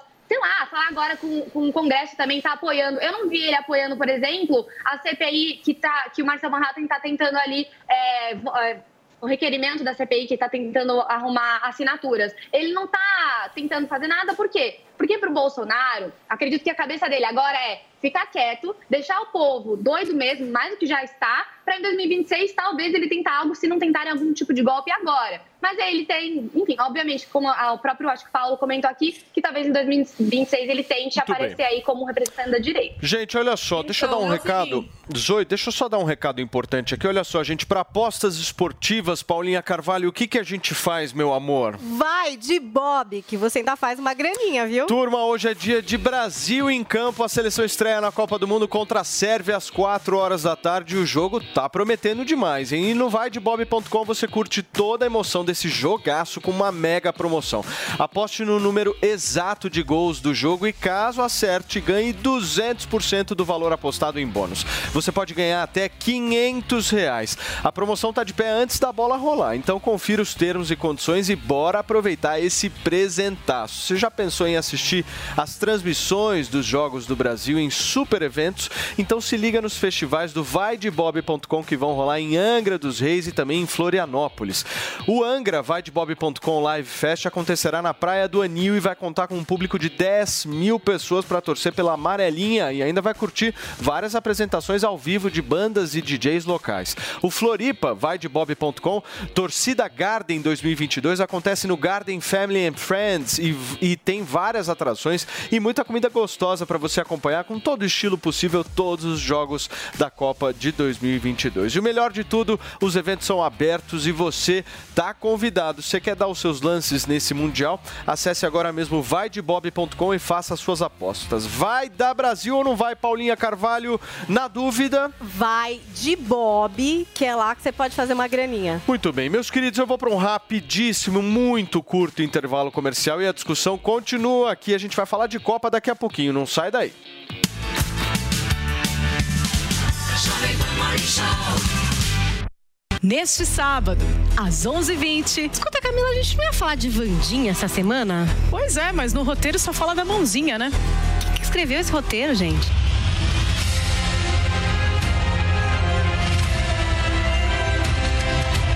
E outras surpresas vão surgir.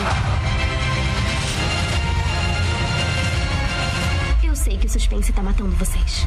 E esse suspense acaba no Drops.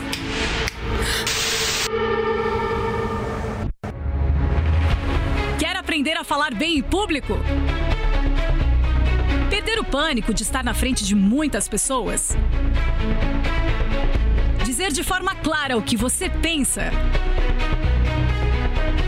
Aprenda as técnicas do curso Oratória e Performance. Falar bem muda a história, inclusive a sua. Um curso de cinco módulos com diferentes técnicas: roteirização, comunicação, performance, protagonismo e muitas outras. Veja como impressionar ao falar em público. Saiba mais sobre o curso Oratória e Performance. Acesse agora mesmo em newcursos.com.br. niucursos.com.br. Já ouviu aquela frase: as pessoas ao nosso redor influenciam muito em nossas atitudes? Você sabia que o ambiente influencia também? Chegou a hora de transformar o seu lar com as novidades da linha Casa Inteligente da Tectoy. Tenha tudo sob seu controle, seja por voz ou direto no smartphone. Acesse o site tectoy.com.br e veja como a tecnologia pode melhorar sua qualidade de vida. Tectoy, produtos eletrônicos para o seu dia a dia. Baixe App News, seu canal direto com a informação. É grátis. Sabia que o melhor restaurante do Brasil também é o melhor em gestão e em atender seus clientes? Só neste ano, o Coco Bambu recebeu dois prêmios: o de empresa com melhor gestão pela Deloitte e o de restaurante com melhor avaliação do público pela NPS Awards. Além disso, fomos mais uma vez auditados e aprovados com excelência pela PwC. Conquistas como essas nos deixam orgulhosos dessa caminhada que fazemos ao seu lado. Coco Bambu, o melhor restaurante do Brasil. Tudo sobre a Copa do Mundo você acompanha aqui na Jovem Pan News. No Bate Pronto tem opinião e debate todos os dias ao meio-dia. Sempre que o Brasil sair de campo, você vem com a gente no Canelada Especial Copa do Mundo. E você fica por dentro de tudo que tá rolando no Catar no especial Copa do Mundo. Todo domingo às duas da tarde. Jovem Pan News. Essa é a nossa Copa.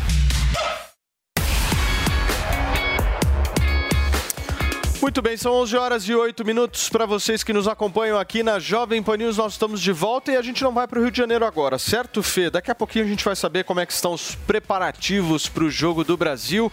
Mas antes eu queria voltar naquela discussão que a gente estava fazendo. Zoe Martinez me pediu a palavra, o Caio Mastro Domênico também. Por favor, queridos, fiquem à vontade. Quem começa? Não, Vamos eu lá. começo. Eu quero só Por favor. fazer uma observação que é o seguinte. É, é, eu acho que todo mundo. Ali. Aonde que tá? Qual pra essa, né? É. Aê, né? Isso. Não, a outra, Isso, essa, essa. Todas se querem, todas se querem essa beleza. Eu acho que todo mundo, como o Felipe falou, tá carente da figura do Bolsonaro, tá carente da figura do presidente, até porque tava todo mundo acostumado, né, a figura presente do, do presidente Bolsonaro. Agora, gente, vamos lá. O cara está sendo alvo.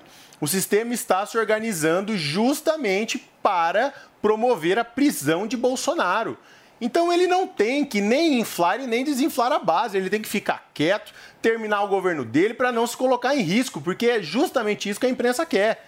Promover, deturpar as falas que ele vai vir a público falar para ver se isso incrimina ele. Porque hoje em dia você não precisa cometer crime. Você basta dar uma opinião que você é colocado em um inquérito de fim de mundo, sem direito ao devido processo legal, sem direito à ampla defesa e condenado pela mesma pessoa que investigou, te prendeu e vai te julgar. Então o Bolsonaro tem que ficar quieto mesmo, porque o tempo que nós estamos vivendo é um estado de exceção. Nós estamos vivendo o cúmulo do absurdo e ele sabe muito bem disso, portanto, por isso ele se, ele se comporta dessa maneira. Muito bem. Zoe, você queria responder a Nanda, por favor. Não, ela falou que hum, do Bolsonaro vira público, acalmar as pessoas, mas vem cá, o Bolsonaro virou psicólogo agora? Virou psicólogo? Representante do povo. Ele é o presidente da República. Deixa eu O terminar povo tá clamando Peraí, Nanda, só um minutinho. Calma aí, que Peraí, eu vou do intervalo, vai ficar sem sentido a minha resposta, entendeu? Por favor. Se, se for passar do tempo. Bom, a primeira coisa, é, não são só os apoiadores do Bolsonaro que estão desesperados. Todo mundo que é presa pela liberdade, pela democracia, deveria, né? Ou está com medo, está desesperado. Então não são só os apoiadores do Bolsonaro que estão pedindo liberdade, não são só bolsonaristas que estão aqui. Por isso que eu falo, gente, para falar das coisas, tem que vir aqui, viver isso, entendeu? Experimentar isso. E esses, essas pessoas que estão acampadas não estão fazendo pressão para o Bolsonaro se manifestar, muito pelo contrário, estão apoiando que o Bolsonaro fique quieto agora. Porque qualquer palavra proferida pelo Bolsonaro pode mandar ele para prisão, assim como pode mandar a base do governo para prisão. A gente, com a instabilidade que estamos vivendo hoje, os próprios eh, parlamentares não sabem se vão conseguir exercer o seu mandato nesses próximos quatro anos, ou se vão ser tirados, se vão ser caçados. Pode acontecer. Hoje no Brasil, qualquer coisa pode acontecer. Os parlamentares estão se movimentando nos bastidores e o povo entendeu isso. O povo entendeu que esse momento que estamos vivendo é para o povo ir para a rua, é o momento do povo. Não é o momento do Bolsonaro vir a público, porque se o Bolsonaro for preso e a base do governo for presa também, ou for tirado do, do- tirada aí dos cargos, aí eu quero ver como que o povo vai ficar. Aí sim o povo vai ficar sozinho. Ah, e o Bolsonaro, por que, que ele não trabalha e nomeia? Eu não sei se vocês viram a última notícia, que eu trouxe ontem, que o Bolsonaro foi proibido de nomear vários desembargadores. Para quê? Para o governo Lula vir nomear e aparelhar ainda mais aí o, o, o Estado. Então, Bolsonaro, a caneta está com ele ainda. Só que muitas vezes, nessas decisões proferidas pelo nosso judiciário, esquecem desse detalhe. Então, esses desembargadores não poderão ser nomeados pela pessoa que era a encarregada de nomeá-los. Muito bem, gente, são 11 horas e 12 minutos para vocês que nos acompanham aqui na Jovem Pan News. Eu preciso dar um recado importante, Paulinha, antes de qualquer coisa. Ah. O recado é o seguinte: muita gente pegou o telefone, ligou no 0800 020 1726 e mesmo no dia do jogo do Brasil, que as pessoas estão mais lights, a galera foi lá e adquiriu o melhor tratamento capilar do Muita Brasil, gente, hein, Paulo? meu querido Andrade. Muita gente Bom. entrou em Porra, contato, que legal, a audiência está sensacional. Então, quem está nos acompanhando agora, gente, que não aproveitou a promoção, eu falo o seguinte, Paulo, já pega o telefone, já liga no 0800 020 1726. Primeiro, a gente sabe que tem muita gente sentada no sofá esperando o jogo do Brasil aí, que tá com aquela entrada, que tá com aquela falha, que às vezes tá fazendo churrasco ali, tá sendo zoado pelo pessoal da família, aeroporto de mosquito, cabeça de rolão, a gente sabe que os apelidos eles aparecem sim, e muita gente se incomoda com isso. A gente faz as brincadeiras aqui, né, Paulo, mas muita gente se incomoda. E é triste você ver o seu cabelo no travesseiro, é triste você vê seu cabelo caindo. Ai, já seu dá um cabelo... aperto, né, Andrade? E a pessoa já fica pensando, nossa, isso só vai piorar. Exato. Eu não tenho como conter. E, na É. verdade, tem. Tem. É isso que o pessoal precisa entender. É uma formulação nova, é uma Exato. formulação exclusiva de Hervik e é por isso que a gente tem tanto antes e depois aqui. A gente tem caso de mulheres também, né, Paulinha? A questão Muito. hormonal que causa queda capilar, a gente teve caso de Estresse, alopécia. gente, o próprio Nossa, o estresse principal. causa queda capilar, questão hormonal para as mulheres, isso de prender o cabelo muito para um lado, às Exato. vezes começa a dar uma falha ali naquele lugar que você Agora, sempre Andrade, tem muita Diga lá. gente que tá, meu, absolutamente descrente. É, Isso muita gente existe. fica, né, Paulo? Isso existe, existe assim, eu encontro com essas pessoas na rua do Aquele tipo, ah, desânimo, o já meu, era. o meu caso não tem mais jeito. Ó, eu, eu, eu vou dar um Isso exemplo existe. aqui, Paulo. Existe. Eu vou dar um exemplo aqui. Quando a gente começou na emissora, você não usava o Hervik, certo? Não. Você começou a usar o quê? Quatro meses depois? É, por Você aí. em dezembro, não foi? Por aí, por aí. Por que, que você não usou antes? Porque sempre fica naquela, ah, não vou usar agora, deixa Andrade. depois, não vou experimentar. Eu não usei antes Ah. porque eu achava você muito chato.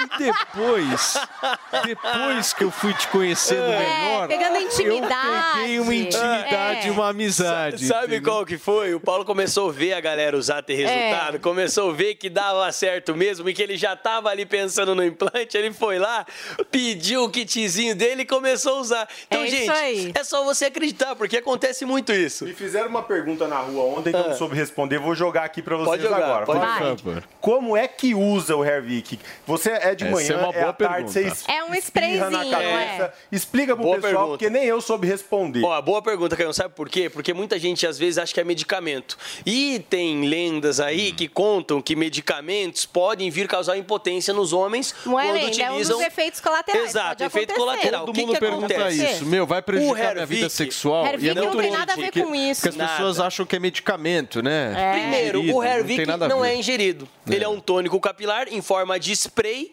Você espirra de duas a três vezes por dia na região onde está a falha. Então, por exemplo, tá com a Eu entrada aqui na frente. fazer uma massaginha. Isso. Eu Tem passo dicas, e- Paulinha, da massagem com a ponta dos dedos. Quando É. você passa o Hervik, tipo na falha, aqui Sim. na tampinha, você massageia bem forte com a ponta dos dedos, que ele ajuda a ativar a circulação sanguínea no couro Pra cabeludo. absorver, né? E isso ajuda a potencializar o resultado. Então, assim, duas vezes por dia, você espirra na região onde está a falha. Na sequência, ele vai fortalecer a raiz, porque ele tem a nanotecnologia, absorve rápido e estimula o crescimento do fio. Então, é muito prático. A gente dá até dicas, cara, pro pessoal de casa não esquecer de passar, porque a gente sabe que, às vezes, o homem ele não consegue ter uma regra, uma certa regra, uma né? regra de todo dia tá passando, todo dia, igual remédio. Mas faz a O diferença. que, que acontece? Você deixa do lado da escova de todo dia ou dente. Do lado da escova de dente, no mínimo duas vezes por dia, você vai estar em casa, vai ver o Hervik e vai utilizar o Hervik. Você Então sabia, agora já não você sabia, você, você sabia, tranquilo. Dr. Carlos Gaspar, que é um cirurgião Ah. plástico, inclusive ele faz muito tratamento capilar, vocês sabiam que ele indica o Hervik para os pacientes Que dele? legal. Que legal, Olha que gente. informação Dr. Carlos legal. Gaspar. Pô, Muita legal, gente está fazendo isso porque tá vendo o resultado, né, Paulo? Qualidade, Tá né, vendo do tecnologia. produto. Tem gente, por exemplo, que viu Isso a é composição do legal. Hervik, deu um Google e viu que realmente tem tecnologia, viu que o produto funciona, que que é de qualidade. Acho que tem bastante Nossa, aí. você Ah, não, é tá, hein? cabeludo, hein? Esse é o primeiro passo da calvície, hein? Começou, Andrade. começou aqui, ó. Um kit É. de Deixa eu fazer então, uma hein? Eu vou pergunta ligar no você. final do programa. Nós temos Vou aqui, separar seu kit, Nós Caio. temos aqui, são 11 horas e 17 minutos. Isso. Nós temos aqui mais quantos minutos que você vai dar hoje pra gente conseguir aquele Paulo. menor Atender valor todo mundo, anunciado? vai. Ó, pra atender todo mundo hoje, quem É. não ligou ainda, aproveita, pega o telefone, liga no 0800 020 1726. A gente brinca aqui, mas queda capilar é algo sério. A pessoa que sofre com perda de cabelo, a autoestima vai lá embaixo. Então você vai ligar 0800 020 1726, vai adquirir o seu tratamento do Hervik, pagando aquele precinho que a gente sabe, camarada, e levando dois brindes pra casa, só cinco minutos, Paulo. Incríveis, Eu não gente. consigo realmente hoje estender Até mais que cinco 11 e minutos. 23. Até 11 Corre. h 23 quem ligar no Então é o 0800 020 1726 vai levar o descontão do Hervik de hoje e mais a ampola Gente, de brinde e ó. um shampoo que a As Paulinha ampolas, adora entregar. Eu uso todo sábado pra ó, crescer o cabelo mais rápido e o shampoo que deixa o couro cabeludo preparadinho, limpinho pra receber o Hervik é a evolução da linha aqui. Vamos dar adeus à calvície aí, né, Turma, gente? então até as 11h23 você pega o telefone 0800 020 1726, o menor valor já anunciado. Nesta quinta-feira, dia de jogaço da seleção brasileira, você resolve Exatamente. também a sua situação capilar e leva ainda os brindes da Paulinha Brindes. Liga agora, gente. Uma dica que eu falo, gente, pra você de casa é dar se dá a oportunidade Dá de chance, experimentar um gente. produto que realmente funciona e que você vai ver resultado ligando É, agora se você 0800 tá, 020 você tá pensando em 1726. fazer implante, a dica que a gente sempre fala Exato. aqui é testa o Hervik antes, porque você vai ver que você não vai Exatamente, precisar Paulo. fazer implante. Gente, chegou o grande dia, a seleção brasileira estreia hoje às 4 horas da tarde no Mundial do Catar contra a Sérvia no Lusail Stadium. Em coletiva, o técnico Tite manteve o mistério sobre Vinícius Júnior ou Fred entre os titulares para, segundo ele, dificultar o trabalho do adversário. Nós vamos ao Rio de Janeiro saber como é que estão os preparativos para esse jogão do Brasil. Matheus Coelzer está em Copacabana e eu quero saber como é que está o clima por aí, Matheus. Fala Paulo, bom dia para você, a todos que nos acompanham aqui na Jovem Pan. Olha, mesmo com chuva, estou debaixo de chuva, viu, aqui em Copacabana, na Zona Sul. O clima aqui é de festa, o pessoal na expectativa, desde cedo, na verdade, já estou aqui.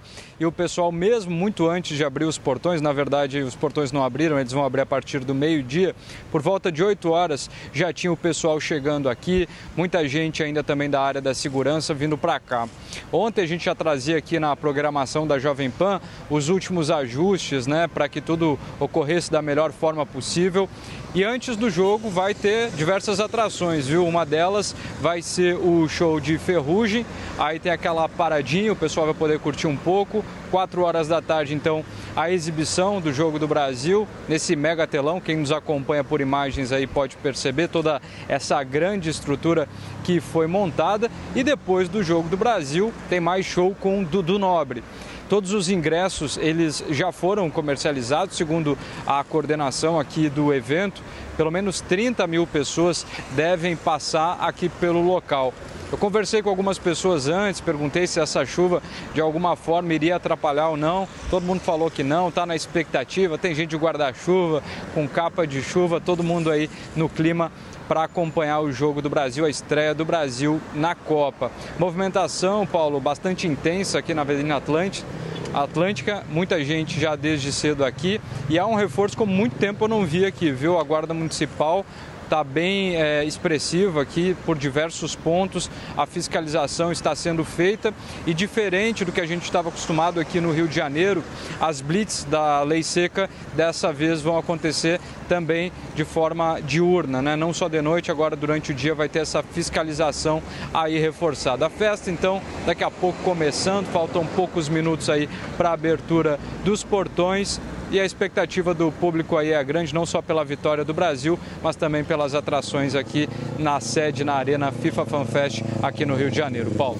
Muito bem, obrigado Matheus Coelzer par- participando aqui com a gente do nosso Morning Show nesta quinta-feira e o Matheus trazendo todas as informações da cidade maravilhosa. Afinal de contas, meu querido Felipe Campos, hoje é dia que o pessoal vai tomar aquela birita maravilhosa, Passando também. certo? Eu quero ver como Hoje é- que o povo vai voltar a trabalhar depois das 16. Será né? que vai voltar? Eu quero Acho que, que tenha muitos gols, eu quero me animar. Olha, eu só sei. esperando, eu tô vendo o que vai ser hoje essa estreia do Brasil contra a Sérvia com narração de Galvão Bueno, levando em consideração que é a última Copa do Galvão. Então, com toda certeza, nós vamos ter um jogaço hoje a partir das 16 horas. Menino Neymar, quer dizer, o homem Neymar não é mais menino, já está sendo esperado ali. Vocês sabem que de uma coisa, eu vi aquela movimentação é, de muitos respondendo pelo Neymar, né? Então você vê pouco Neymar falando. Sabe que isso foi uma estratégia da própria CBF, né? De não deixar, estão poupando o Neymar. Então você vê um brigando por ele, o outro respondendo por ele, enfim, e o Neymar mesmo não falando absolutamente nada. Ou seja, ele deve estar em estado de graça, né? Deve estar meditando para poder entrar em campo. Mas hoje, às 16 horas, diretamente do Catar, teremos jogo Brasil e Sérvia. Muito bem. Hoje eu vou falar uma coisa pra vocês. O meu profissionalismo será testado. Vai estar Você vai estar a no prova, 3 em né? 1, não é, meu? Eu estarei ao vivo Ah, no 3 em 1. no 3 Aliás, vocês 1. estão nos acompanhando aqui na Jovem Pan News. Gostaria muito de pedir a audiência de vocês firmes e fortes lá com a gente, com toda a turma lá do 3 em 1, porque nós estaremos ao vivo, ao vivo, discutindo a outra Copa. Certo? Mas Às a- 5 horas da tarde. Mas a na gente vai ter a transmissão na Panflix, na Jovem Pan FM, na Esse aí. Jovem Pan AM. Tem pré-jogo também em youtube.com.br Jovem Pan Esportes de Brasil e Sérvia a partir das 16 horas. Você vai competir com a seleção hoje, Paulito. E vou ganhar, querido. Quero só ver. Vou ganhar. Turma, a seleção brasileira. Vamos falar um pouquinho de seleção brasileira. A gente sabe que o 7 a 0 marcou negativa. Mas você vai 7 a lembrar 1, na disso hoje, menino? 7 a 1, Fernandinha. Mas foi lá em 7 a 1. 2014, Não né? 7 a 0, meu Vamos amor. Marcou disso, negativamente a gente. Mas a gente tem muito para comemorar e ter várias esperanças. De 21 jogos inaugurais em Copas do Mundo, o Brasil marcou 47 gols marcados e levou 19. Nós vamos rever um pouco dessa história toda de estreias do Brasil nas Copas com a reportagem de Diogo Mesquita.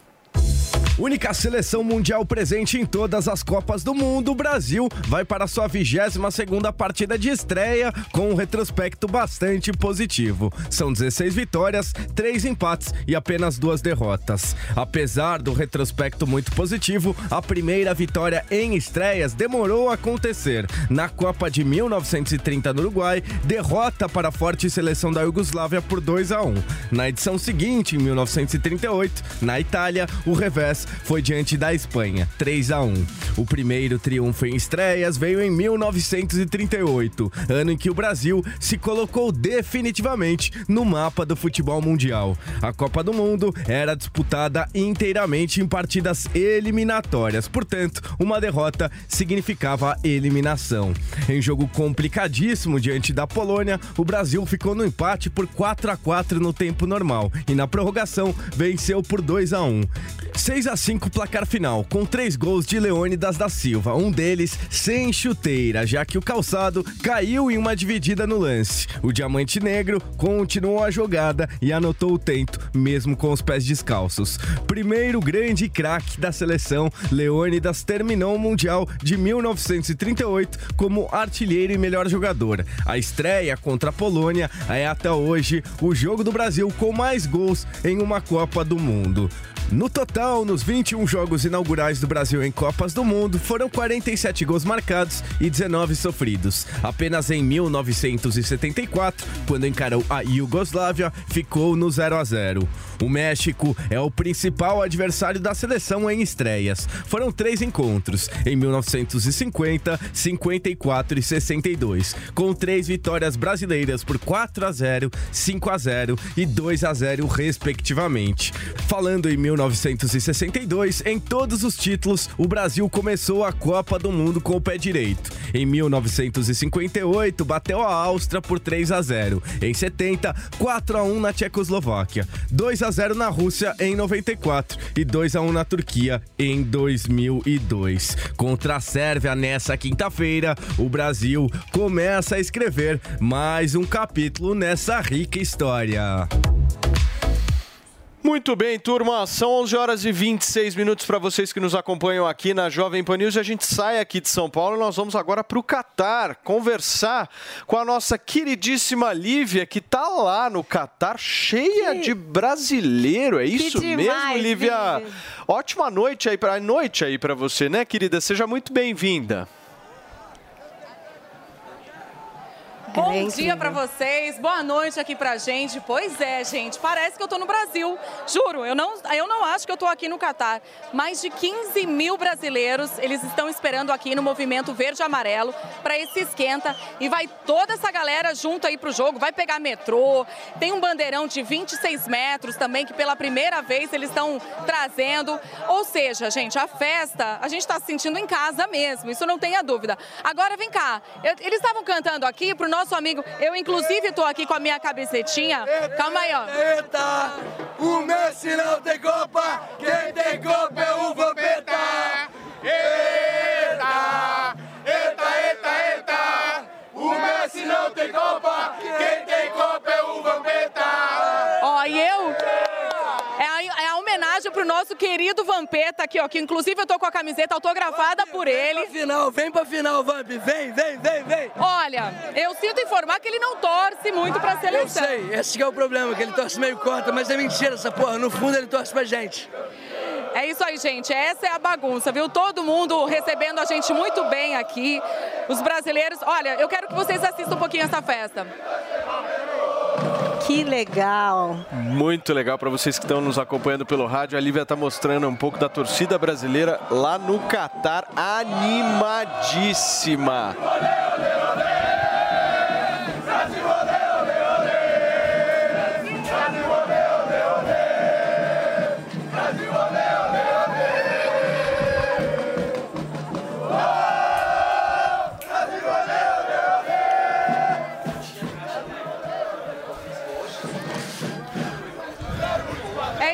Muito Agora legal, Lívia. Muito legal. Com essa festa maravilhosa, viu? Essa é a vibe do jogo de hoje. Tá aí a Lívia participando com a gente aqui do Morning Show. Obrigado, querida. A festa tá linda aí no Catar. O pessoal Nossa, que foi viajar para acompanhar todos os jogos do. Brasil aí. Muito Olha que legal, né? vibe, é muito Energia legal. positiva para a estreia do Brasil hoje contra a Sérvia e o pessoal mandando aquele recado especial para o nosso queridíssimo Vampeta, certo? Eu adorei Eita, esse guerra. eita, o Messi não, tem Copa. Quem tem Copa é o Vampeta. Ah, eita, eita, eita, muito bom. Messi não tem Copa, quem tem Copa é o Vampeta. Eita, eita, eita, Adorei, eita. gente, O Messi não tem Copa. Muito bem. Vamos agora retomar o clima aqui de seriedade. Olha só, gente, nós vamos verificar agora como é que estão os preparativos para a estreia do Brasil. Aqui em São Paulo tem festa no Vale do Anhangabaú e a nossa repórter Beatriz Manfredini tem os detalhes porque vai ter show e milhares de pessoas por aí, né, Bia?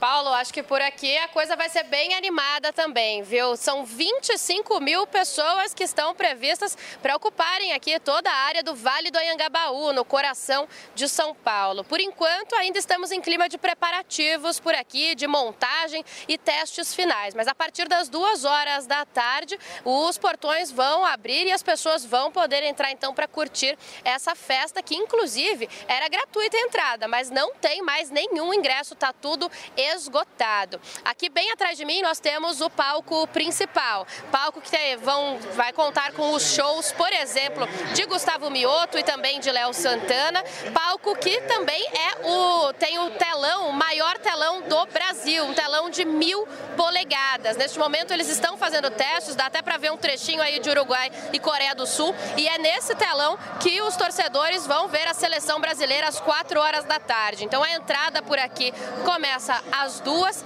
e o pessoal vai poder ficar aqui até uma hora da manhã, porque depois então do jogo tem esses shows para que o pessoal curta bastante. Então a gente está agora observando aqui o término da montagem, uma área bem grande, toda tomada e cercada aqui de grades para ter algum controle de público. Eu comentei que os ingressos aqui da FanFest, que é a festa original né, da FIFA em São Paulo, já acabaram, mas para quem ficou sem e ainda está procurando um lugar para ir, tem outras dicas boas. Tem telão também no Parque do Ibirapuera, no Museu do Futebol e em pelo menos seis unidades do Sesc aqui em São Paulo. Paulo. Muito bem, a Beatriz Manfredini, diretamente do Vale do Anhangabaú, trazendo todas as informações da festa de mais tarde por lá. Obrigado, Bia. E olha, gente, entrando em clima de jogo da nossa seleção brasileira hoje, vocês viram que a Brasil Paralelo lançou um super documentário. É verdade isso, Paulinha? É, e é um prato cheio para quem ama o universo do futebol e também a nossa seleção canarinha, Fábio. É isso aí, gente. Não podia sair em melhor época esse documentário, né? Seleção no Catar, Black November rolando, enfim, os caras acertaram. Olha, é o pacote, é o momento perfeito para aproveitar os planos da Brasil Paralelo com 50% de desconto e já de quebra estrear com esse documentário de peso. Pois é, Paulinha, a camisa mais pesada do mundo explora o motivo pelo qual os muitos torcedores da seleção estão se distanciando do futebol e também relembra o quanto o esporte faz parte da nossa identidade como povo brasileiro mesmo. Pois é, e para falar melhor sobre isso, a gente está hoje aqui com o Diego Rosa, que é um dos diretores do documentário. Tudo bom, Diego? Bem-vindo. Também veio que nem a gente, em clima, né? Hoje não podia ser diferente, né? Dia de Não jogo, dia é? de estreia, coração coração hum, acelerado. E muito obrigado. É, Acelerado, né? E, e muito obrigado pela oportunidade de estar falando aqui do projeto, pô. Ô, Diegão, eu dei uma olhada na hipnose do documentário, eu achei fantástica, cara. O que, que a gente pode esperar? Conta um Então, pouquinho pra mim. é, Esse documentário ele vem justamente para tentar relembrar né, as pessoas de como o futebol é um elemento cultural do nosso país e tentar resgatar esse sentimento de, de paixão mesmo das pessoas, as pessoas voltarem a torcer. Tem algumas pessoas que estão distantes né, da, da seleção e do futebol, de modo geral.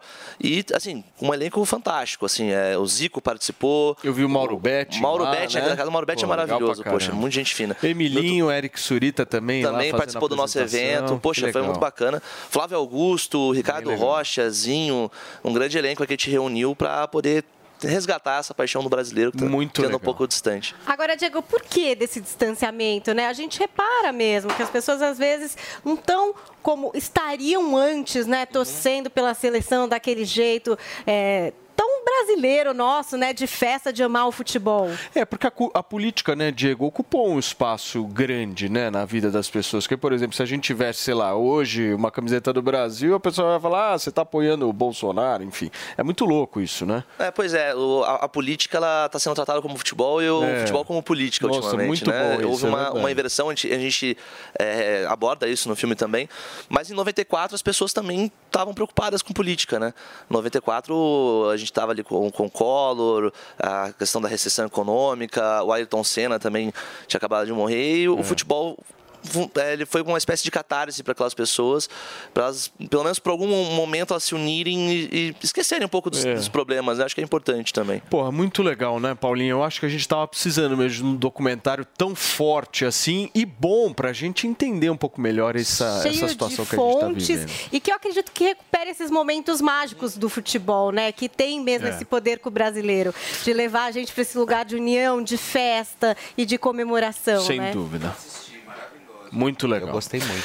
Olha só, minha excelência, você não perde tempo, hein? Porque são os últimos dias, últimos dias está acabando a Black November, essa promoção de 50% de desconto e ela não está disponível pelo site padrão da Brasil Paralelo ou pelo aplicativo, certo, Paulinha? É isso. Para garantir esse descontão, é só escanear o QR Code que está aqui na nossa tela para você que está assistindo por imagens. E se você está ouvindo a gente, acesse o site descontobp.com, descontobp.com, para garantir o seu desconto. Gente, olha só, o plano básico com uma tela sai por apenas R$ 9,50. Tá né, baratinho, né, Pô, cara? Poxa. Baratinho. E o intermediário com duas telas vai sair R$ 19,50. É isso, né? R$ 19,50 mensais. Ou seja, com o plano total de acesso, estamos falando, meu, o completar Esse é o que eu mais gosto. por apenas. R$ 29,90. Você garante quatro telas e o acesso a mais de 90 cursos exclusivos para você e para sua família.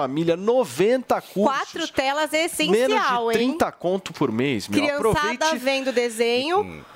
A galera vendo o doc do futebol e ainda tem os filmes. E se você quiser quatro pessoas da família assistindo ao mesmo tempo, De- tem que ser o completão, Paulo. E de, e de todos os assuntos também, né? Tem documentários sobre mais segurança legal. pública, sobre questão, da, a questão ambiental, sobre Não, política, sobre história do Brasil. Seguinte, tudo lá. aproveite agora mesmo a Black Friday com essa promoção especial e faça já a sua assinatura com 50% de desconto. É um ótimo, um excelente investimento de entretenimento para você e para sua família. Pega o celular, escaneia esse QR Code ou se você está nos ouvindo apenas pelo rádio, descontobp.com, faz a sua assinatura e ó, depois não reclama, hein, porque tá acabando a Black November, certo? E tem um VT legal pra gente conferir. Temos um VT, certo? Roda. Conheça a Brasil Paralelo, o único streaming com muito mais que filmes. Só a Brasil Paralelo tem uma curadoria de filmes e documentários da mais alta qualidade, além de mais de 100 produções originais. Todos os conteúdos passam por uma equipe que faz uma seleção criteriosa para que na hora de assistir você possa apertar o play sem medo. Conteúdo infantil seguro para todas as idades. Que maravilha! Podcasts, programas semanais e análises completas de todos os filmes. Assine a Brasil Paralelo e acesse agora mesmo os nossos conteúdos em sua Smart TV, smartphone ou computador. E assinando o Acesso Total, o nosso plano mais completo, você libera tudo da Brasil Paralelo, com direito a download offline e aos nossos mais de 90 cursos de formação. Aproveite a Black November BP e faça a sua assinatura com 50% de desconto. Garanta seu 50% em descontobp.com e aperte o Play Sem Medo. Brasil Paralelo. Muito mais que filmes. Muito bem, gente, são 11 horas e 38 minutos. O que, que a gente faz, Fê? Vamos, vamos seguindo. Aqui, olha só, os senadores, gente, protocolaram um pedido de impeachment contra o ministro do Supremo Tribunal Federal, Luiz Roberto Barroso, e a Paula tem mais detalhes desse pedido pra gente. Vamos lá. Os senadores Lazier Martins e Eduardo Girão, do Podemos, e Luiz Carlos Reis, do Partido Progressista, justificaram o pedido com os seguintes argumentos: atividade político-partidária, falta de alegação de suspeição em dois episódios e um encontro do ministro com o advogado do presidente eleito Luiz Inácio Lula da Silva. Para o senador Girão, o não comparecimento do ministro à audiência em uma comissão no Senado sem dar satisfação. O episódio em Nova York, em que o magistrado reagiu a apoiadores de Jair Bolsonaro com a frase perdeu o mané e uma suposta interferência na votação da proposta de emenda à Constituição do voto impresso em 2021 seriam bases para o que ele considera um pedido robusto. Paulo. Muito bem, para vocês que nos acompanham aqui na Jovem Pan, são 11 horas e 39 minutos. Vamos dialogar um pouquinho sobre esses pedidos aí de impeachment. Meu querido Márcio, você acha que tem praticidade mesmo? Você acha que é possível a gente ver um dia no Brasil um impeachment de um ministro do Supremo? Ah, se, se for para entrar aqui no, no campo da utopia, sim. Se for para entrar no campo da realidade, não. Nós temos diversos pedidos de impeachment impetrados no Senado Federal que estão engavetados por vontade única e exclusivamente do senador Rodrigo Pacheco.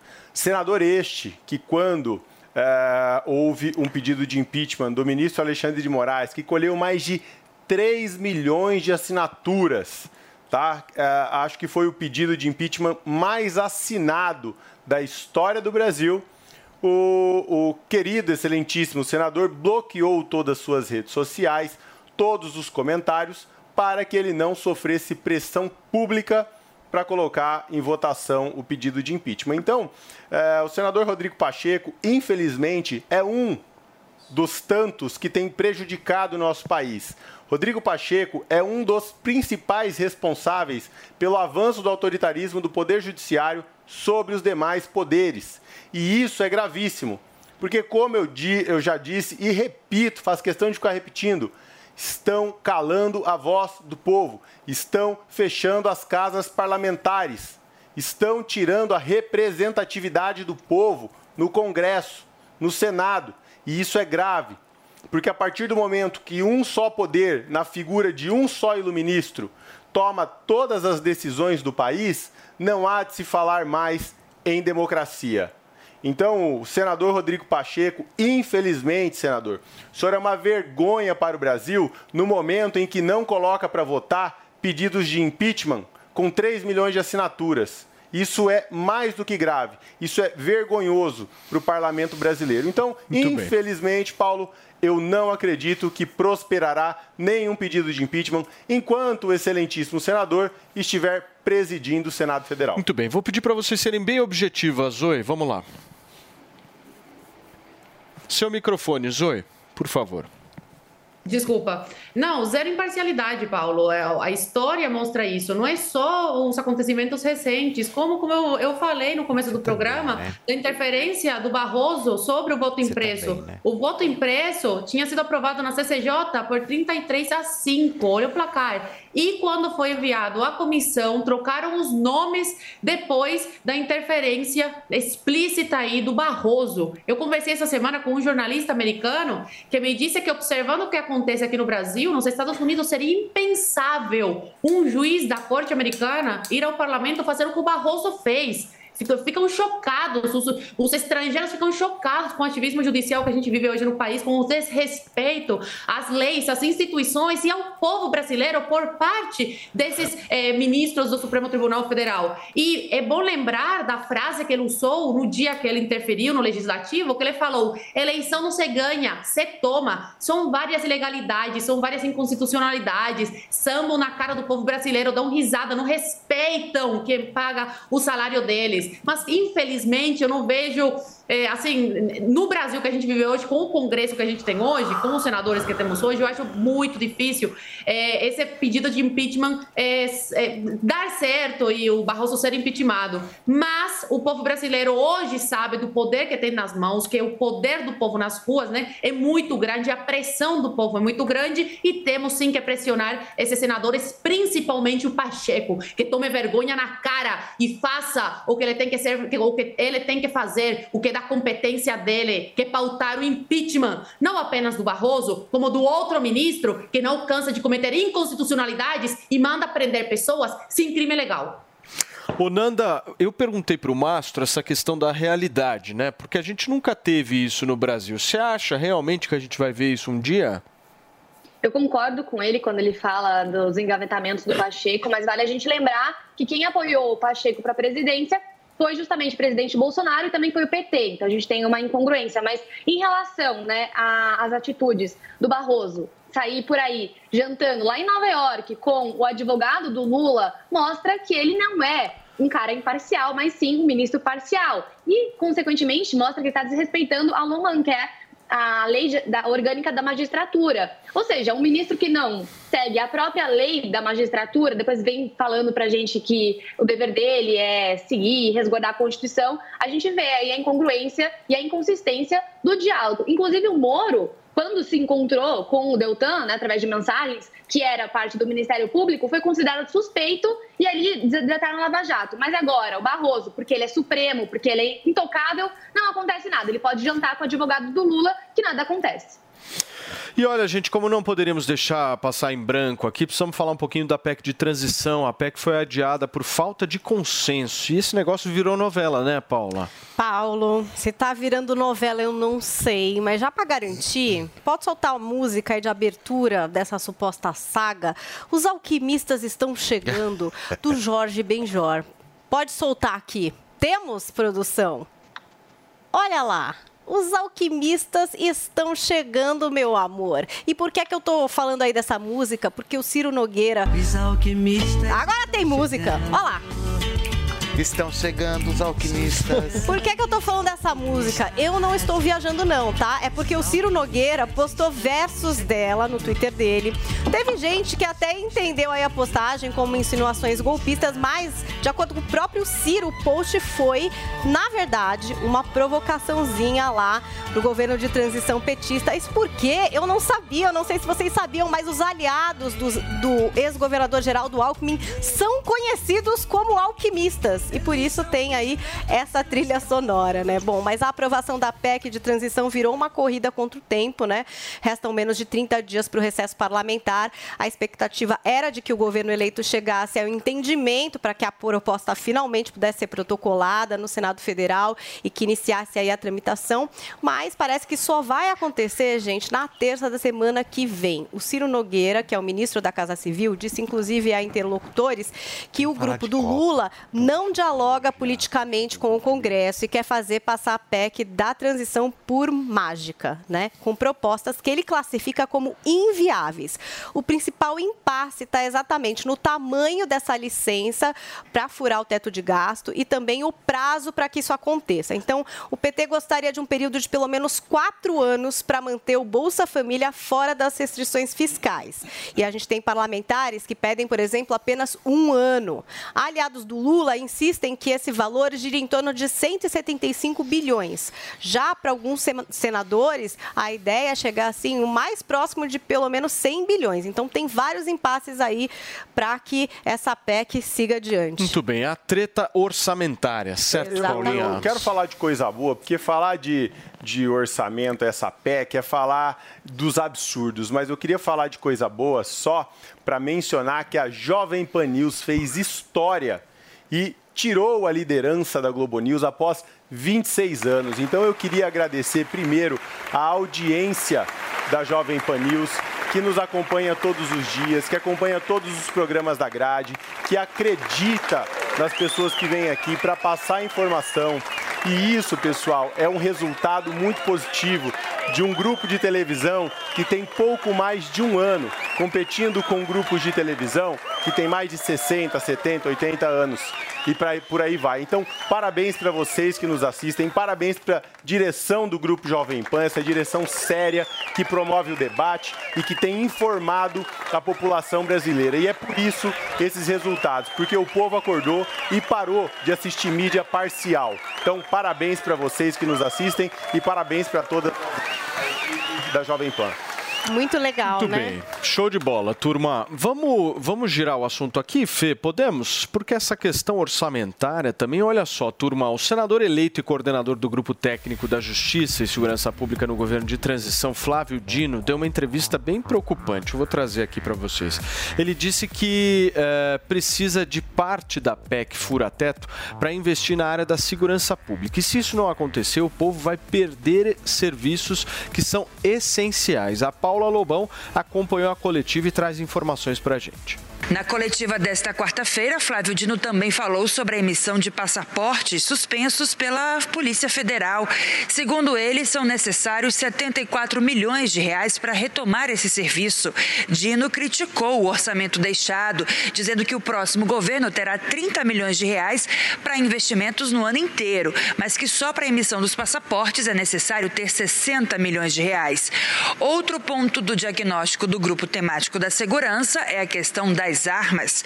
O governo eleito vai voltar com o que Flávio Dino chamou de controle responsável sobre armamentos, com todas as portarias passando por revisões e ajustes. Então, se nós somarmos o que é necessário para restabelecer o que já está colapsado hoje, com aquilo que são projetos imprescindíveis para 2023, chegamos à conclusão que 1 bilhão e 800 milhões, previsão inicial, reduzido para 1,2, obviamente implicará em 2023 no cenário de paralisação de serviços essenciais da Polícia Federal. Muito bem, turma, nós vamos ao momento fofo aqui no Morning Show, certo, minha querida Paulinha Carvalho? Ai, Porque depois do hit Acorda Pedrinho, vem aí o Acorda Cecília, é isso mesmo? Me explica. Acorda, Cecília, que hoje, não sei, gente, mas eu não sei Hum, se vocês aí cruzaram com esse vídeo bem fofinho que foi filmado pelos pais da Cecília durante uma apresentação de balé que viralizou nas redes sociais. Nas imagens, a Cecília tá lá deitadinha, né, no início da apresentação, ao som da música pra te fazer dormir. Mas aí a coreografia avança e a Cecília, gente, bem maravilhosa e exausta, como a maioria dos brasileiros, ela segue dormindo. Que fofa, que linda, que sonho. Eu me identifiquei. A Cecília é essa do meio. A gente tá vendo que a coreografia segue. Ai, que as outras menininhas se graça. mexendo, né? E ela nanando. E aí a mãe começa a se desesperar, Paulo, que ela começa. Gente, alguém acorda minha filha! Gente, ela tá dormindo! Ó a voz da mãe. Ai, que bonitinho. Muito legal, Paulinha. Acorda minha filha, por favor! Acorda minha filha! Cecília! Exausta, tirando uma soneca no meio da apresentação. Ah, meu querido Felipe Campos, o Fala, tem, meu o senhor amor. tem boas novas pra gente neste finzinho de programa? Ah, olha, eu acho que o que vale a pena, né? É, é tudo que está acontecendo, claro que Copa, mas aquecendo as turbinas lá no Projac, a gente não pode passar batido em Big Brother Brasil. Opa! Pois é, Que que pessoal. tá rolando lá? Não, o que que tá rolando é o seguinte. Além da grana olha que a só, gente noticiou Além da grana que nós noticiamos ontem, o que acontece? O Big Brother, que estreia agora em janeiro, já estão com três nomes aí na agulha e a Rádio Peão que funciona, porque aqui nós contamos os fatos e os boatos também, porque a gente não dispensa a Rádio Peão, que funciona muitíssimo bem, viu, pessoal? E olha só, três indicados, três que poderão estar na próxima edição 23 do Big Brother Brasil é Roberta Miranda, nossa Opa. majestade, Nossa! o Sabiá, majestade o Sabiá, poderá estar lá junto com quem?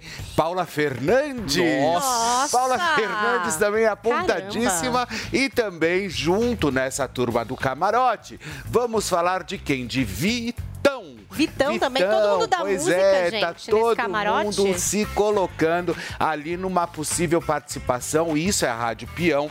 E Rádio Peão funciona. Funciona. Sempre funciona. Mas todo mundo mais de esquerda, né, Fê? Todo mundo Eu mais quero de ver esquerda, uma vai ver- Zoe Martins. Mas a Vai ver Paula- que, a vai ver que a Fernandes pipoca, é Quero ver. vai ver que a esquerda, gente, pipoca vai ser de direita e vai ver que a Zoe tá na pipoca. Você acha? Não, a Eu Zoe é acho. camarote, A meu Zoe- bem. Essa a mulher é um milhão de a pessoas que Zoe, seguem com toda é certeza tinha que participar de uma edição de reality show, viu? Eu acho. Agora, eu gostaria uma dúvida. disso. Você acha que vão, de alguma forma, criar algum tipo de engenharia política nesse- nessa edição do Big Brother? Ah, ou eu não? acho que eles têm que pegar Porque esse esses gancho, três, esses três participantes não me parecem muito. Ah, eu falei da Paula, assim. Paula Fernandes, gente, mas eu não sei se ela se manifestou é politicamente. eu acho Não é uma não. Carol com K, vai. Não, Não. é uma Lumena. Ah, Não, a gente o não Vitão sabe. tem a ali uma não questão sabe- de gênero que ele é bem ativo. É, ele é bem ativo. aí é, com o, K lacrou o- errado o, também, né? o, o No sentido de Vitão, que ele o Vitão se é aquela identifica linha todes, né? queer, né?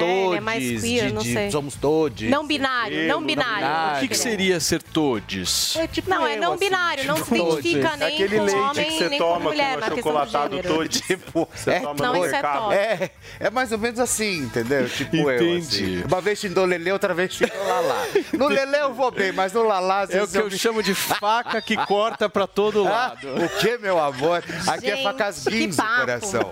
Aqui vai pra retalhar pra tudo que é. O Fê, que mais Oi. de fofocas? É, Me conta. então, além disso também, nossa, gente, que ruim que tá aquele Central da Copa. Tá você mesmo. tá assistindo? Eu assisti ontem. Não, gente, Depois que pelo você falou, amor eu fui de conferir. Deus, Pelo amor de Deus, Eu o que estão fazendo com aquele Central da Copa? O apresentador vestido de japonês. Não, de japonês, com a Copa do ali foi um Qatar. negócio horroroso. qual é a Jojo? Ah, Jojo todinho. Turma, só me dá um minutinho. São 11 horas e 54 Rapaz. minutos para vocês que nos acompanham aqui na Jovem Pan. O que, que é que vocês estavam falando? que- que- ele, eu perguntei da Central da Copa aquele dia, ele falou que era Jojo. E aí eu não fiquei sem entender quem era, né? A Jojo Todinho, é. Todinho. Que tiro foi esse? Que tiro foi esse, Glauco? Que Ah, tiro Jojo foi esse. Glauco? É, é, eu gosto dela, acho ela uma pessoa sensacional, mas ela tem a ver com futebol? Não, mas é que Mas na é verdade. trazer outro mas eles estão É pra ela fazer. também, ela, né? Mas é que tá chato, É, tá é, chato. não, tá muito chato. E ali, só tô, só tô pegando uma informaçãozinha aqui que eu passei. É, acontece o seguinte: o Alex Escobar, eu acho que ele tá querendo ser um engraçadão É, tá ali forçado, é. e não tá conseguindo, É. entendeu? O pessoal tá chato, tá feio, tá esquisito, não tá legal. A Jojo Todinho tacaram ela num TPzão, entendeu? Então o que que acontece? Você tira toda a Congelou, espontaneidade né? Congelou. da Jojo Todinho, né? Ela tentou fazer um jornal ontem até que foi legal, enfim, bacana, mas quando volta pro estúdio, pronto, acabou. O Fred, que é o, que é o jogador, que também está participando do Central da Copa, ele com toda certeza, eu acho que ele é o único ali que está indo bem. Aí Anteontem tava a Suzana Vieira. Que show! Que tiro foi esse, Jojo Todinho? É isso. A Jojo, eu acho que ela tá sendo mais a atenção do Central da Copa do que. E tá dando uma vergonhinha, uma vergonha alheia, sabe? Quando você assiste, sem conteúdo, uma coisa meia capenga, sabe? Óbvio, a gente sabe que você falar de Globo, você já sai com uma, uma, uma numeração ali no Ibope absurda. Mas que tá ficando chato e feio, isso sem Que mais, Fê, alguma. de Copa? Mais um bafafá? Teve o bafafá da Débora Seco, os caras bravos, que ela tá comentando política, né? Não, porque ela tá comentando das a Copa. perdão, comentando Copa, política. Copa é, e das Copa. roupas, né? Teve a polêmica Não, das então, roupas. porque todo mundo comentou- começou a falar no, no- no- na, na internet, aonde já se viu a Débora Seco. co- Débora Sexco, onde já se viu Débora Sexco falando sobre Copa do Mundo. Gente, qual é o problema? Ela é, uma atriz. Eu não vejo Né? problema Eu- eu- também, Ela meu. colocou a calcinha pra fora e foi. Né? Eu acho, eu não sei como que os outros comentaristas, Não, eu acho- como a central, como os, os homens de plantão lidaram com aquela Eu acho situação. que tem uma diferença aí, que é dar a liberdade dela falar o que ela quiser e sobre o que ela quiser, e tem também a liberdade do público dar ou não credibilidade para o que ela fala. Eu acho Sim, que a liberdade não, está eu acho, eu acho que tá nas é, duas pontas. Eu acho assim, tipo, quando você, eu acho Posso que me você interessar, pode, achar pode super legal. Você pode, você você quiser. pode falar sobre tudo. E o público eu tem acho, a liberdade de julgar Eu acho também. não, mas eu acho que você pode falar sobre tudo. É, é a partir do momento que você estude sobre o assunto, né? Até porque você vai sentar na frente de uma televisão, você vai falar com o público, enfim. Então você é, você tem que saber o que está falando. Tipo, E não dá Glória Pires lá, prefiro e não, não adianta, comentar, é, e, não, e não adianta, não adianta às vezes você sentar e querer ficar driblando a história, sabe? Ficar na, aquela e não ir fundo realmente nas questões. Não ir naquele E que eu ponto acho, É, e que central. eu acho que realmente foi isso. Não é porque ela é atriz, porque ela vai simplesmente chegar lá no sorrisão com a calcinha pra fora. Ué, mas se ela enfim, gosta cortar- de futebol e comenta, Não, mas o né? problema Às vezes é que ela- não conhece essa faceta, ela Agora, não tá mas você chegou a assistir. Não, ela não tá Então, mostrando na verdade, essa faceta, então, é ela, ela comeu umas bolas fenomenais, assim. Se eu fosse Fê. ela, poderia estudar que ela fica bem. Você sabe Ah. muito bem nesse mundo dos famosos, você conhece muito melhor que qualquer um de nós. Tudo é uma questão de estratégia, né? Sim. Afinal de contas, nós estamos falando dela aqui. Sim. Então deu certo. Deu De certo, alguma lógico forma. que deu. Não é? E o que mais tem nesse É, tá mundinho. Deu pantanoso, nesse mundinho pantanoso e movediço dos famosos, sem dúvida alguma, é isso. Eles, eles fazem de tudo para sempre estarem em destaque. E a Solange Gomes, maravilhosa. ontem. Solange Gomes ontem lá no Link Podcast, lá na Rede Record, também arrasou, acabou com a Fazenda 14, acabou com o Deolane Bezerra, acabou com todo mundo e enfim. Você sabe uma coisa legal. que eu quero ver, Paulinha? E eu ainda vou ver Vai. Felipe Campos E Deolane? entrevistando a Deolane. Ah, eu vou entrevistar. Tem muita gente Isso eu esperando quero- esse momento. Isso, isso aí, Zoe Martins, é um acontecer, né? negócio Meio que eu quero obrigatório. ver Vai Eu ter vou que- assistir no estúdio isso. Isso aí Vai eu quero que rolar, assistir, vai ter assim, que rolar de porque ela tem camarote. contrato, né? É Ela tem contrato, obrigatório. é obrigatório. Não é que ela pode escolher se ela vai. É. O que, que você vai falar pra ela, olhando nos olhos dela? Pra ela, o que que eu... É. É, você é advogada? eu acho que já, já, Já começa, começa por, por aí. Fala a verdade só pra gente, vai. Tudo bem. Turma, deixa eu agradecer aqui a participação de todo mundo. Nanda, obrigado, viu, pela sua participação. Nanda Schmidt participou hoje aqui do Morning Show. Um beijo, Zoe Martinez, o nosso querido Mastro Opa! Domênico, Felipe Campos, Paulinha Carvalho. E hoje a é todos gol. vocês que nos acompanharam. E vamos torcer, hein? Brasil, bora pra cima da Sérvia, hein, meu? Arrebentar. 7 a 0 é pouco, hein? Amanhã a gente tá de volta. Tchau. A opinião dos nossos comentaristas não reflete necessariamente a opinião do Grupo Jovem Pan de Comunicação. Realização Jovem Pan News.